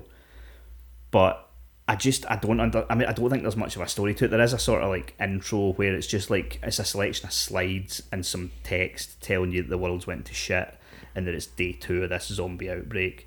That's about the most you get. what kind of game is it though? What's the gameplay like? some sort like, of survival game. I don't I don't outside of that I don't think there's much of a story. You're just running about bashing zombies' heads in. But what is it like? A first-person shooter? Like, a, like no, what it's is third it? person. It's like a third person. You maybe do get a gun at some point. I've just got a melee Okay. like a bat just now. Um, but they've got an interesting mechanic. I say interesting, that's a stretch. Um, where you've got two bars. One's a health bar, another one's like a stamina bar. Now, the way a stamina bar should work is it should go down, and then if you don't do anything, it should go back up. Yeah. That's how stamina works. This just Thanks for that. That should have been the lexicon. Uh, it should be. but this, it just goes down and stays down. So I played it earlier, and I'm swinging the bat like a fucking mentor, and killed a bunch of zombies. I was outside, and all of a sudden the bat doesn't work anymore, and it's because my stamina bars went down and will not go back up. Oh. Okay. And so it doesn't tell me what to do, but from what I understand, well, sorry, at some point it did come up saying I need food. So I was running about the world trying to find food, couldn't find any, and then I came on to record this podcast. So yeah, a little bit disappointed. I will give it a little bit more time in the hopes that it gets worse and I can take the piss out it more. But at the moment, it's a not good game that is worth 99p, and that's disappointing. Okay. Well, that's a nice summary there. Thanks very much for that. You're welcome. Um, I have obviously played more Zelda. I am still grinding through that. Not much Grinding more. that pole. Not much more to report really. Um, and also as part of the ID@Xbox um, demos that are out there, I tried Worldless, um, which is like a little 2D action adventure platformer. Um, you're sort of a person, but like you've only got like a little circle for a head. Kind of, it looks cool and it's got like a nice aesthetic and stuff like that. Um, you kind of jump about, glide, and then dash through this like world. Um, but then you run into some enemies and it becomes turn based sort of rules. And I was a bit like, I, I struggled so many times until I realised that's what was going on. I was like, ah, okay, I see what's happening now. This is why I'm struggling because I don't play these kind of games. Yeah. So, but I don't know. I think, yeah, if I just give it, if I understand now, you know, it maybe needs a bit of patience and timing rather than just tapping on A and hoping for the best. Um, I might, I might persevere with it. But it doesn't have a release date yet. There's a TBC on this one, so I don't know what, actually when it's coming out. Um, Okay. But yeah, But it might be alright. Yeah. Fair enough. I tried Hollow Knight, but I wasn't much of a fan. We not? Oh, you'll get some hate for that. We've got some big time Hollow Knight fans. Nah, I just can't be bored with it. Wasn't that bad, on it. No. It just felt a wee bit basic. Oh, I can't wait for this. This is gonna be Whoops. fucking great. Whoops. There's multiple people that listen to this podcast that are literally lighting candles, waiting for the sequel to be uh, to get a, a release date. Who? James Punk, others. Ah, I just know. I, I liked it, but I just it's If it gets like- too hard was- for me. If I had a magazine, I would put it at a five. Oh, love it! I love it. you can't say that if you've not completed and played it the full thing, though, can you? No. Well, well, saying that, Jess, some of the there's a bit up the top of these reviews that says how much percent they've played it. Oh, Some really? That's aye, interesting. And it I says didn't notice fifty percent, and it's like wow. So okay. Ah. So obviously feels as if they played it enough to give it a review. That's interesting. So I played maybe a solid half an hour, Right. and that was me. One percent then. what I would say is, like, you were talking earlier about receiving hate on the internet, and you're like, you receive hate, really? it's gonna be an in- Bring in- it on, Zero, bring it it's gonna be a fucking interesting couple of days At- for you. At AK Garfunkel, come at me, bitches. Brilliant. Okay, time for the news. News, news, always believe in the news. We are bringing you the news with your digging team. Always believe in. And I guess I don't think it's happened this week. has it? Well, yeah, I think we have to start with the biggie. So, a verdict has been reached in the Microsoft versus FC, FTC trial. California judge is allowing Microsoft to close its acquisition of Activision Blizzard after the five days of grueling testimony that occurred. Microsoft still faces an antitrust case by the Federal Trade Commission, but Judge Corley has listened to the arguments from both the FTC and Microsoft and decided to deny the regulator's request for a prelim- preliminary. That's a really hard word for me to say. I don't know why. Is it a Scottish thing? Preliminary. It's like purple burglar. That's really hard to say, isn't it? Uh, isn't, I know what you mean. Um, yeah. So the ruling isn't necessarily the end of the process. The FTC can obviously still appeal the decision, and it's also separately challenged the merger in a parallel process running in an administrative court. Um, but the judge's ruling does sort of allow Microsoft now to close its Activision Blizzard deal ahead of the July 18th deadline, but only if the company's willing to sort of close around the UK. But it, it did also come out later as well that the, the CMA, Competition and Markets Authority UK regulator, moved to obviously to block the proposed acquisition in April, but they have the Microsoft and CMA have both agreed to pause their legal battle in order to further negotiate. So Microsoft President Brad Smith said we are now considering how the transaction might be modified in a way that's acceptable to the CMA. So that's where we're at as of recording on the 11th of July. Things may have changed by the time this releases, but um, Basically, it seems like the CMA are now going to fold like a cheap suit. I mean, Mebs. I think, obviously, it's not necessarily done, although it does seem like it will now be done. I think, I don't know, I feel vindicated a bit. Like I said from the start, I think this will go through. There's too much money on the line. I mean, I just, that's the way I always look at things. What outcome is going to get more people rich? Sorry, not even that. What outcome is going to get more rich people even richer? yeah. And that's usually what happens because if there's a lot of people in power that are set to make a lot of money, they find ways round. Even if it shouldn't happen, they're like they'll find ways round it because there's important people that stand to gain from it. Mm-hmm. And I I just I always thought this deal would go through, and I, but I think it's I it sets a bad precedent because. I mean, the knock-on effect from this, you have to imagine Sony are now going to go right. Who are we fucking buying? And then mm-hmm. they won't make as big a purchase as Activision, but they'll go and they'll buy fucking Square Enix or try and buy From Software or like, and then Microsoft will be like, we're fucking buying IO Interactive, and then it'll be, do you know what I mean? It's going to be back and forth. Fuck, I don't know. It'll be it'll be an interesting period certainly ahead, but I don't know that there's a lot of decision making still to occur. There's a lot of moves people can make, and I don't know. I just think it'll be a time will tell story. I don't think there is going to be a. I don't know. There's not a set in stone outcome of how things play out. Do you know what I mean? There's no way that Sony just go, all right. Well, no, but I don't know. They they'll have a, strategy that you know suits them, and I don't know. Yeah. Yeah, we got so we've got quite a lot of feedback from this. Yeah, Uh. I, I pulled just a couple because um, we'd be here all night. But um, Rune Ian wrote in said it's a huge win for Microsoft, but I don't think it's good for the industry. It'll lead to more publishers being bought and games that would be multi-platform being taken off platforms. It would be better if Sony and Microsoft built up or took a chance on a new studio to add to the industry instead. I, I mean that's almost my thoughts. Like I, I would rather that Microsoft had like instead of buying up existing publishers, had put money behind like some new studios. Like th- that to me is like internal natural growth is is a better thing. I would say. Um, interesting here. I'm I'm sensing a little bit of fanboyism, uh, and I don't know if this is true, but if it is true, then fucking hell. Uh, this is Saturn three said it's farcical. The judge's son works for Microsoft and obviously didn't know. Obviously, she didn't know what she was supposed to be adjudicating on. The deal is still blocked though, despite the weirdo Xbox fans' claims. So there's definitely some fanboyism there. I can't believe that can't be real that the judge's son works for fucking Microsoft. Surely not. Although it is America, so they get away with fucking anything.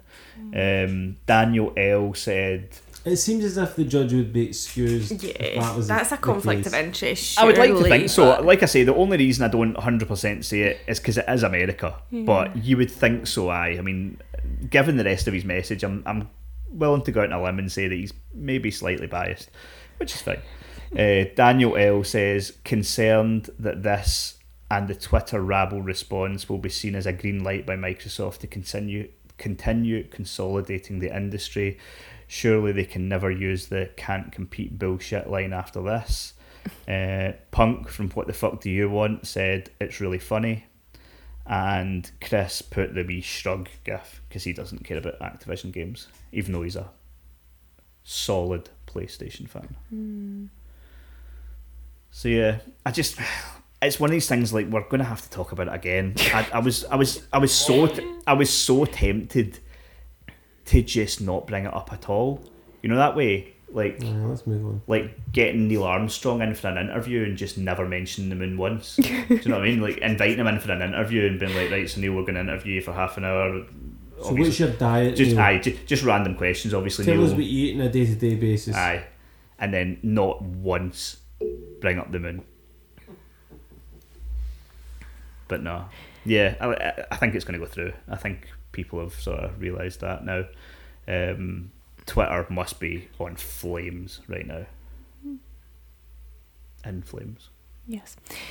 Um, okay, let's move on then to Friday the 13th. So the game's slaughtering days are numbered, unfortunately, due to the license for the game set to expire on the 31st of December. The game will no longer be available for sale from that day, date onwards, either physically or digitally, but you will still be able to play it for another year until the 31st of December 2024. Um, but yeah, the, the news this week is a sort of thank you. Each and every player will gain access to the 30 most popular legendary perks with the best possible roles, have all challenge skills unlocked, and have their account boosted to the max level of 150. Um, they said it was to sort of help reduce the dependence on the database servers. Um, so yeah, these changes will be made for all players on Thursday, the 6th of July. So that's already been, so that has occurred. Is it quite a popular game though? You think they'd maybe, if it was, they'd maybe just like try and keep it around, but like just change it to some generic thing. I think it's it did do fairly decent. I don't think it reviewed that well. It was a sort of middling game, but I think it mm. did do all right. There was that and Dead by Daylight, and what I think maybe Dead by Daylight did better than it mm. because so Friday the Thirteenth sort of pigeonholed itself by being Friday the Thirteenth, Yeah. whereas Dead by Daylight they've been able to like bring in like well known sort of like killers and monsters and stuff like that over the years like that. They were the ones that had that thing where they're bringing Nicolas Cage in. Yeah. Yeah. Uh, so yeah, Nicolas Cage is coming into it. he's well Dead by Daylight. He's coming in as like a survivor. It's a similar type of game. I Um, Nicolas Cage. I know, it's fucking great. And so, yeah, it's one of these things though where either because the thing's shutting down now, they're going to give you all this stuff. But how do you feel if you're someone that's paid for that stuff? Mm.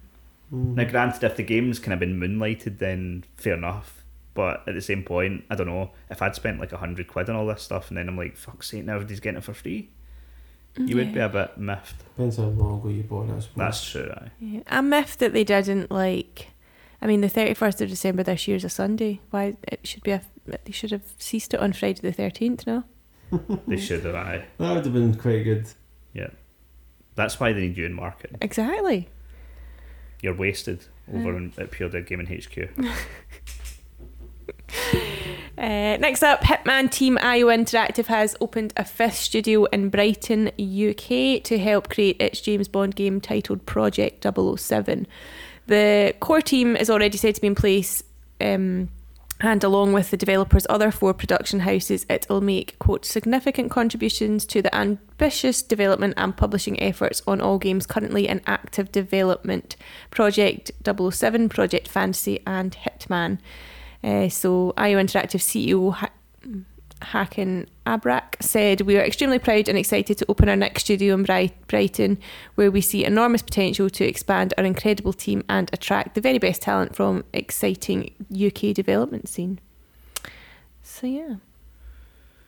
This is better news than I was initially led to believe because I at first I read it as they're opening a new studio to make the James Bond game. Nah, they're And making it like, everywhere. Like, Aye, so I was like, "Are you fucking kidding me? Is this game not even properly in development yet? What's going on?" I was hoping it was like I don't know, pretty far along. But yeah, when you read into it, it's like the game's already like this is just another An studio, expansion, aye, yeah. expansion, and they're going to help with the game. So hmm. it's all good news because it's going to get shit out the door faster. Mm-hmm. Yep. So yeah, Next up, developer Black Salt Games have updated one of Craig's favourites, Dredge, the fishing experience game, to include a photo mode as well as a new passive mode which strips the game of its horror elements and monsters. The free patch doesn't let you just start taking photos of Craig, you'll have to capture a certain piece of equipment in the ocean, making you work for it in a cool little side quest. that's cool actually. This is still one of my favourite games of the year, easily. Um, I'm not going to go back to it just now, just because of the photo mode been added, because there is like DLC coming later in the year that's giving you new like story missions and stuff like that, and so I'll wait for that. But aye, that's quite cool, and I like that that they're not just giving you. Ah, here's a photo mode added for yeah, you yeah. must you must have to like dredge up a camera or something Yeah, like that, which yeah, is cool. Yep. Developer Asobo Studio, responsible for Plague Tale Requiem, posted a job ad on LinkedIn hinting at future content. So they're looking for a senior gameplay animator, a senior AI programmer, game designer, senior and VFX artist. Obviously, of course, we don't know that if these posts are to support another game in the series, DLC, or something else entirely. All very much speculation, but Lots of folk are jumping on that it's going to be a third Plague Tale game, but Mm. there was like interviews with developers saying that they wanted to move on to something different and stuff like that. So I don't know. I think it, to me it almost just seems like people have seen that the studio that made a game is hiring for a new game, so they think it's going to be a sequel. But I don't think there's that much to point to the fact that it will be. I'd like to see like the games they make are really cool. I like the Plague Tale games, but I'd like to see them do something in a different setting, a different time Yeah. period. Like Yeah. maybe do one in like I don't know Victorian times or something like that. Like that'd be cool, rather than another one in France. Hmm. Is it France? Yeah. That is I. it is. Um, next up, Respawn Entertainment has reportedly started development on their next Star Wars Jedi game, presumably a sequel to the recently released Star Wars Jedi Survivor. Multiple job postings, also specifically for the Star Wars Jedi team, have popped up, including a senior VFX artist and principal game writer. Uh, game director Stig um, As- oh God, Stig Asmussen recently told IGN in an interview that I always wanted to see this as a trilogy. Would you like to see a third third Star Wars Jedi game? Yeah, they're good games. I st- I've still to play through. I've only played like two, three hours of the second one. I need to get back to it. Like everyone was fucking raging about the performance of it, so I was like, I've got lots of stuff to play just now. I'll come back to this later, but it's cool. Yeah, I like to play it. I've not. The first one was great. The second one, from what I played, the second one's better. Like the combat's mm. much more fluid. Like just aye. Well, if it is, then. I mean, obviously, I don't know about the story. Like maybe that falls short. Like some people prefer it, some people don't. But it's certainly of a similar quality. Like you will enjoy it. Mm. Very, very good game. Need to get back to. EA has finally announced that their Seattle based game studio Cliffhanger Games is working on a Black Panther game with Marvel. Um, it's going to be a single player with an original story, a third person action adventure. Obviously, it's still early in development, but they've said we are excited to be working with Marvel Games to ensure that we craft every aspect of Wakanda, its technology, its heroes, and our original story with attention to detail and authenticity that the world of Black Panther deserves. Could be cool. I thought the Black Panther film was overrated as fuck. No, with the second one. You seen the second one? No. Wakanda Forever. No, that's a bit. Is it? No, just because it was supposed to have him in it, and they had to kind of like Oh, that's right. Oh, aye, yeah, aye. change course a bit. I've not seen the second one. Don't get me wrong, it's not that the first one was bad, but I was just like, it's just every other superhero film. But I mean, I'm not necessarily the person to judge this because No, I, I don't think, think every superhero film's another fucking superhero film. Mm. Well, they all follow the same formula. Aye. Um, I just, I, I think as well, uh, when I, by the time I saw Black Panther, everybody was saying, oh, this might be the best one yet. Like, and I was like, absolutely not. But I suppose for some people it was. Um, co- see what's cool though is the fact that EA are now clearly back in a mode where they think single player games are important. Like for ages, it was either sports games or it was like fucking live service games. Games they can make money from. Aye, that they could fucking have like constant revenue coming from. Yeah. But now we're like I don't know the Star Wars Jedi games with this, they've, they've come out straight away and said this is gonna be single player. Like hmm. it's it's so encouraging that they've went right. Okay, we get it. This is what you want. But is, the, is that not also because it suits like the character? Yeah, but I mean they didn't have to make this game. Well, that's like true. I mean they made Anthem before, and everybody fucking was like get to fuck. So at least now they're going back to single player games. I think It's, they're- uh, it it almost seems to me like single player's more like the old way. Like that, like that's like almost like everything wa- needs to be all inclusive of everybody can play together now. yeah, Because I like just sitting home and playing a fucking game. I know. I And don't I, want be involved with any other folk doing that. and I definitely think EA are starting to realise that. Like those Star Wars games are doing really well. They've got this coming out. They just made the remake for um, Dead Space, and Yeah. it sold really well. So they're talking about making a new Dead Space game. There's game. a like- market for it. yeah, absolutely. I mean, they'll have the figures and the stats, so they know actually what's their most profitable and things like that. So Aye. Plus, they're making that much money off a EA Sports FC twenty four, that and the Madden games and stuff like that. That mm. they can fucking they can afford to do whatever they want. Aye, but they're greedy. You just said it earlier. Mm-hmm. People want, they always want more. Aye, it has to be year over year growth. Mm. yeah, sticking with EA. EA Sports UFC, not to be confused with the renamed soccer series EA Sports FC, will officially be announced in September 2023. It was teased in a Twitter post by EA saying it's coming soon. So, I quite enjoy the UFC games. I've I was talking to Ben from Grumpy Gamers today on Twitter about this. Like I sort of I was a big UFC fan. Like we've been me and you Jess, we've Yep. been to multiple live UFC shows. got my picture ringside. You did, yeah. Um, we're on TV when that Scottish boy won and jumped the rail. Like it was, I, I loved the UFC, but like I sort of fell out of love with it over the whole sort of Jon Jones thing. Like when they were giving him preferential treatment, like he's failing drugs tests left and right, and they're like, "Oh, here's a supplement box." In Uganda, that's got a trace amount of steroids in it. Um, we think that Jon Jones sent that to Uganda, and that's how he failed the test. So it's all right, doesn't matter. Don't worry about a two-year suspension. and that's literally what it was like. It was fucking horrendous. And at that point, I was just like, you know what? If it's not going to be a proper sport, and like, I watch wrestling, right? Wrestling's fixed, but this is supposed to be a fucking sporting event where someone can get badly hurt if somebody's cheating to become more powerful. And well, look so, at uh, what happened to fucking uh, with Vitor Belfort and Mm. Michael Bisping. nah, He get fucking annihilated because that Vitor Belfort was in like T- What? ah, he's on fucking everything. The um, T- HGH. That's it. He was like a fuck. He looked like a superhero. Aye, Uh, and like he ca- just about caved uh, Michael Bisping's face in. aye. And it's funny, like using that example. So there's images you can look at it online. Like if you type in like Vitor Belfort before and after, Yeah. because shortly, I think it was shortly after that fight or a di- another fight was when they brought in the USADA testing, Yeah. where they would just randomly turn up and test you. And there's a photo of him, and then a human. photo of him like four months later, and fuck me, he's aged about fifteen years. Yeah. because totally he's because he's off it.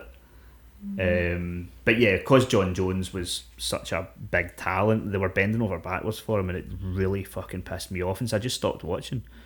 But I have for about six months now. I've, I've had a sort of a slight urge to like sort of dip my toes back in because I do miss it. I did really like I mean, I do have I do have fond memories of going into labour at midnight and staying up. And I mean, there wasn't very much at that time on TV, so I I watched the I whole wa-. It was Ronda Rousey, I'm sure. Really? And I sat up like obviously to four in the morning or whatever it was, like bouncing on my ball and you know having contractions, like watching folk get punched while I'm like in pain, Yeah. also about to have a baby. Yeah, that Yeah. was a that was a time.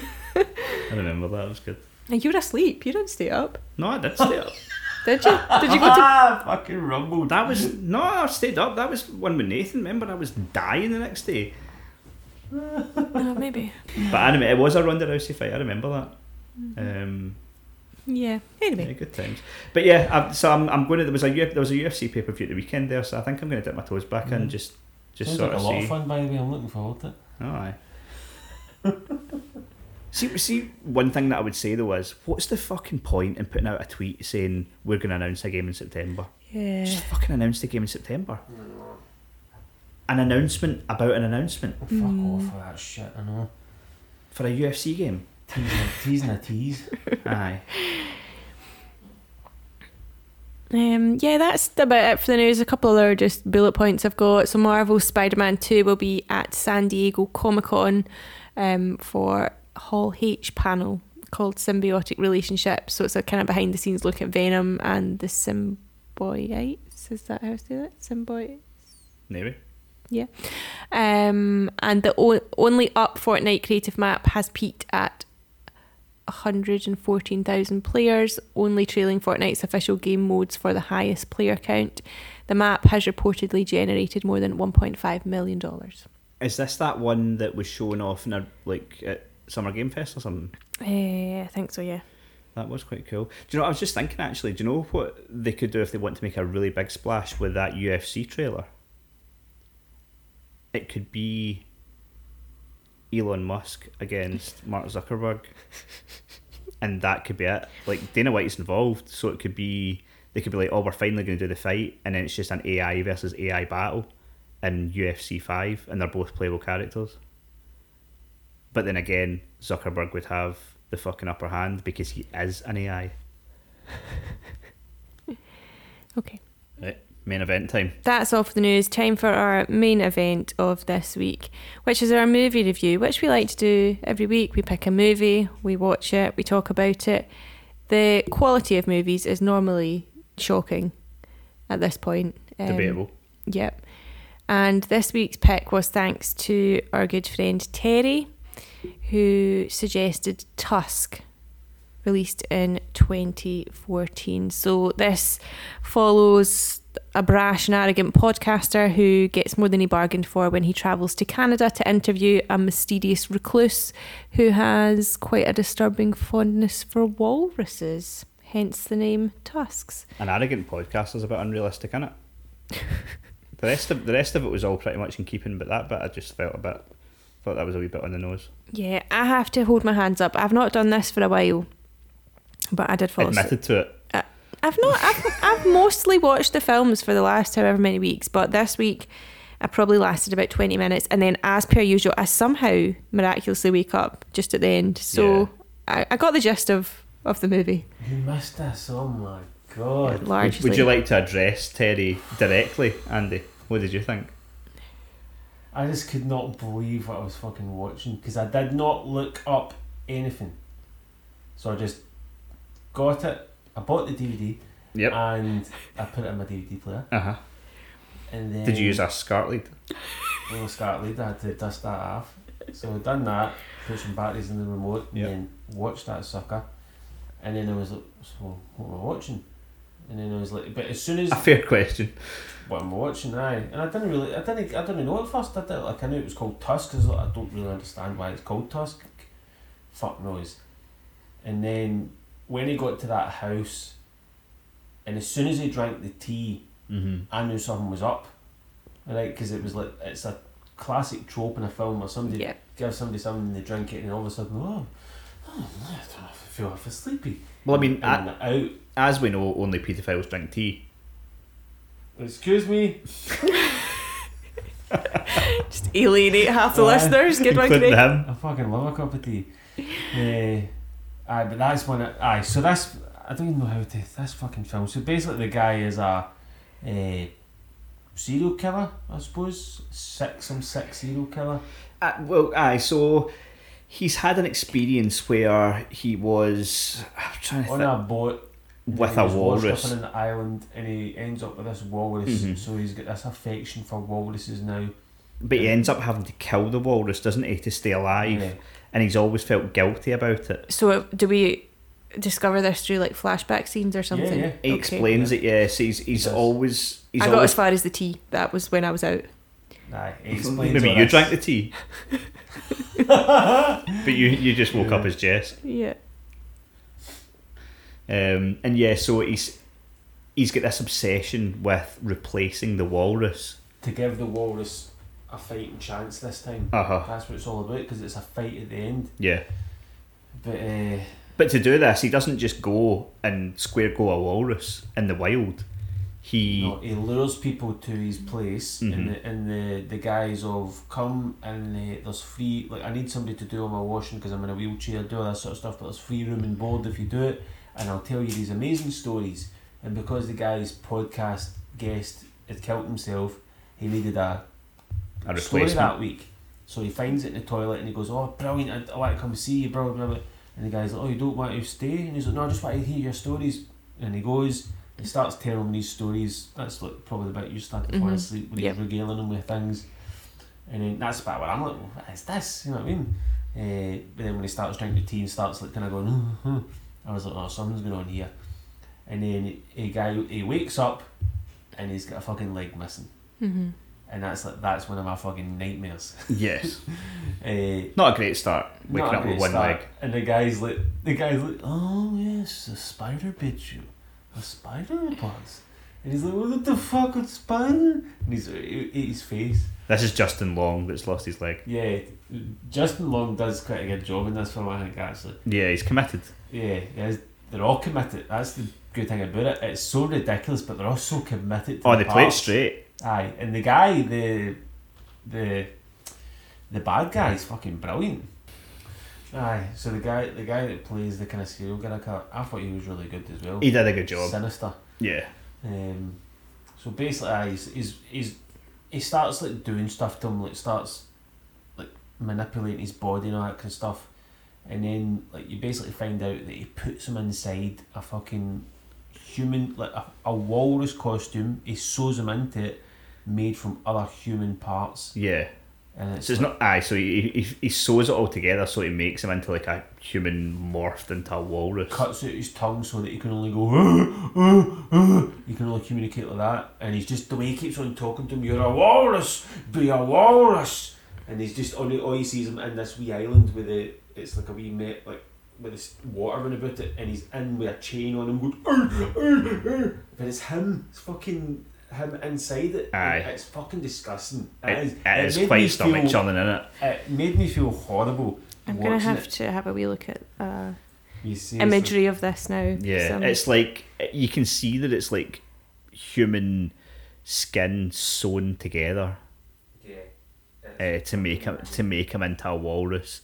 He's got the the two fang things and like the big teeth. It's aye, it's it's pretty fucking disturbing. Like I don't know.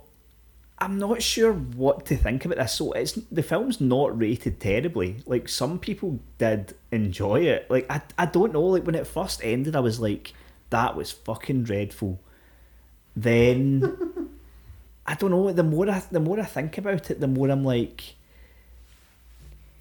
it. What I I didn't particularly enjoy it, but I'm like, can see it, Jess. yeah, that's vile. Like you say, like you say, like they played. They played it so straight, and the villain was pretty good, It was great. and it was a disturbing story.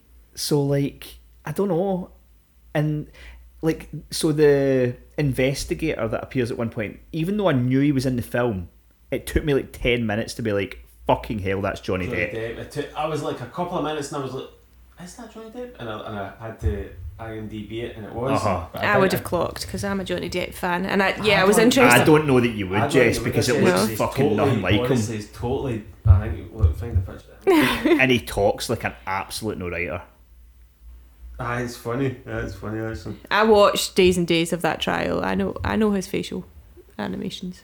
I mean, now that we're obviously showing you a picture and you know that it's Johnny Depp, To be fair, it you would. looks nothing like him It in looks- that picture. He's got cross eyes now and then the accent. Yeah, it's just the accent's really. I mean, I say really weird, but he's obviously playing the role well. yeah. Um, it's annoying actually. Like I've been so fucking busy this week. I've literally not had a second.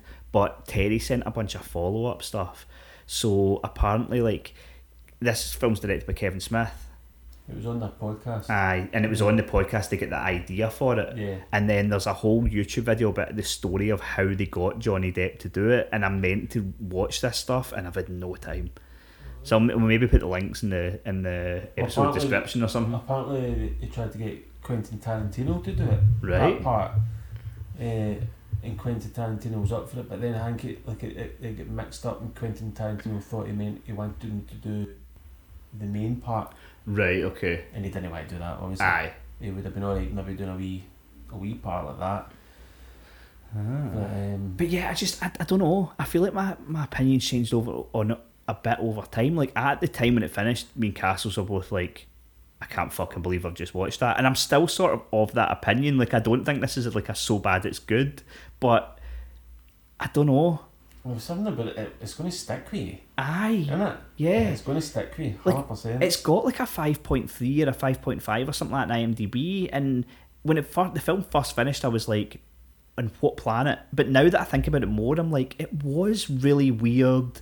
There was good performances. It will stick with you. You're not gonna fucking forget that. Fucking Justin Long flopping about. But it's done. It's like serious, but there's a tinge of satire to Oh it. yeah, yeah. Especially when the Johnny Depp t- character comes in, that's when you can think, right, there's a touch of satire to this.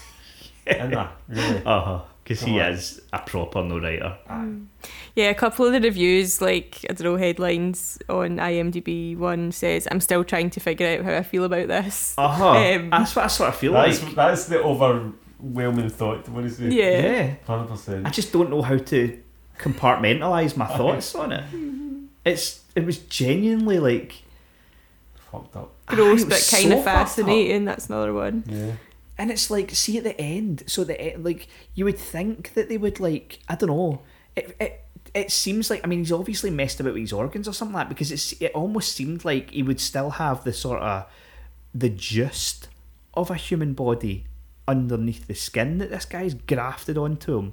But at the end, so after like basically what happens is the main bad guy sort of gets into a fucking His own suit. his own sort of suit that he can zip and unzip and No, no, no, no. It's no zipped. He's like, so he gets onto his own like suit. But it's a suit he could come back out of after. Well, it kind of it kind of breaks apart easier because Uh-huh. like, he comes out it like a cocoon to say Yeah. I'm ready to fight. Aye, uh, what I mean is he's not permanently in this No, no, exactly, no. Because you're, you're right, Justin Long, it would seem, I thought it was just a suit at first. thing. And he cut his legs off and sewed his arms all together so he couldn't get out it. But it mo- what happens, what you're about to describe, it seems more like he's actually integrated himself into it. Well, I think That's what- that's the thing. I think he so must fucked up. have hmm. because at the end, so the the main bad guy sort of busts out this suit and reveals that it's not actually going to be a fair fight. But Justin Yeah. Long still manages to use his sort of teeth fangs thing to fucking kill the guy. But then it fast forwards like I don't know six months or a year at the end, and the girlfriend and the pal that's been pumping the girlfriend, they both turn up. They go to the Manitou Zoo. Aye, the And Manitou you're like, Zoo. no fucking way. Why Why are they going here? And then you know right away that he's going to be in Aye, there. and so he's still a fucking Human walrus. a human walrus in a pen by himself. with a wee swimming pool and a wee fucking igloo. Aye, and it and it looks like an abandoned playground or something like that. It's so grey and dark, and, And they they chuck a fish down for him when he comes out because like. What what's his name again? What, what, Willie? Oh fuck. Can't remember Wally, now. let's say Wally. So it does It begin- is. It's. It is. It's because it's. It's. It rhymes with walrus. It does, it is like Wally the Wallace. walrus. Wallace. Wallace. So they're like Wallace, Wallace. Then they chuck down a raw fish, and then he comes out Aye. and starts eating it like the fucking penguins with Batman. Aye. And you're like, what the fuck? And he looks up. Ah, it's just fucked He up. looks up and then she's like, ah, "I love you." Aye. and then- he starts. And then the boy, and then the boyfriend that's clearly been having a the sorry, the friend that's clearly been having a great time riding her, is like, no, no, let's go, let's go. Ah, it's so weird. Yeah, I'm kind of grateful I fell asleep. To be honest, I don't think I want these memories etched in my brain. It reminded Um, me. I don't know if you have watched this, but I watched this through curiosity. The Human Centipede. I've never seen it, no, but That's it did. I, I kept thinking about Yes. this must be a little bit like the human this one's centipede. easier to take because it's got that tinge of satire in it. Right. Is the human centipede done serious? Oh fuck! I, it's I didn't realise that. Oh, it's fucking horrible.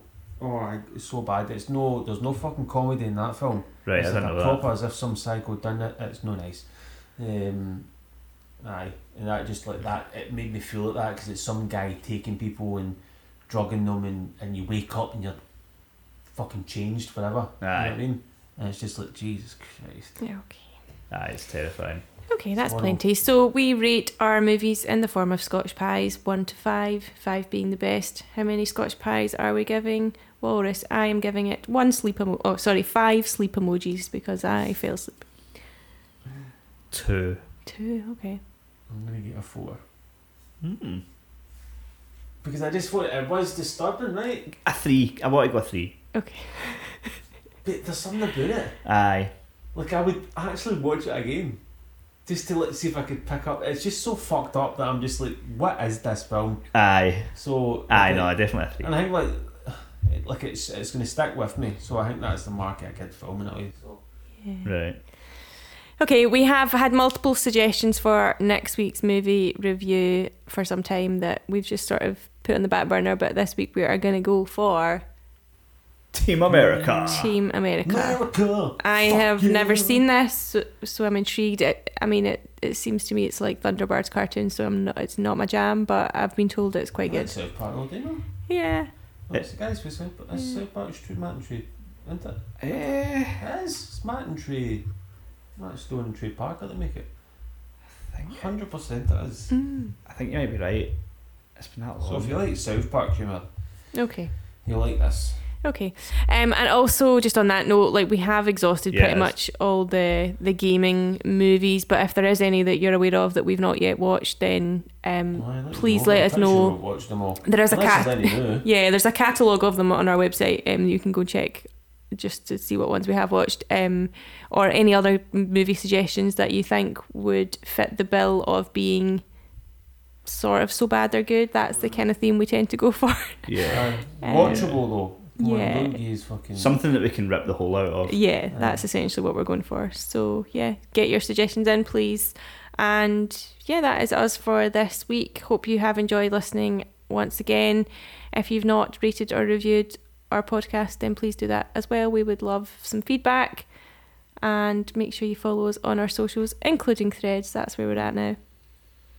And stop DMing Craig for fuck's sake. Aye, start DMing Andy, the fucking No Aye, nasties, Come at me, motherfuckers. the hollow, Knight, the hollow, the hollow shite. night hater. Big hollow shite. Okay, bye. bye.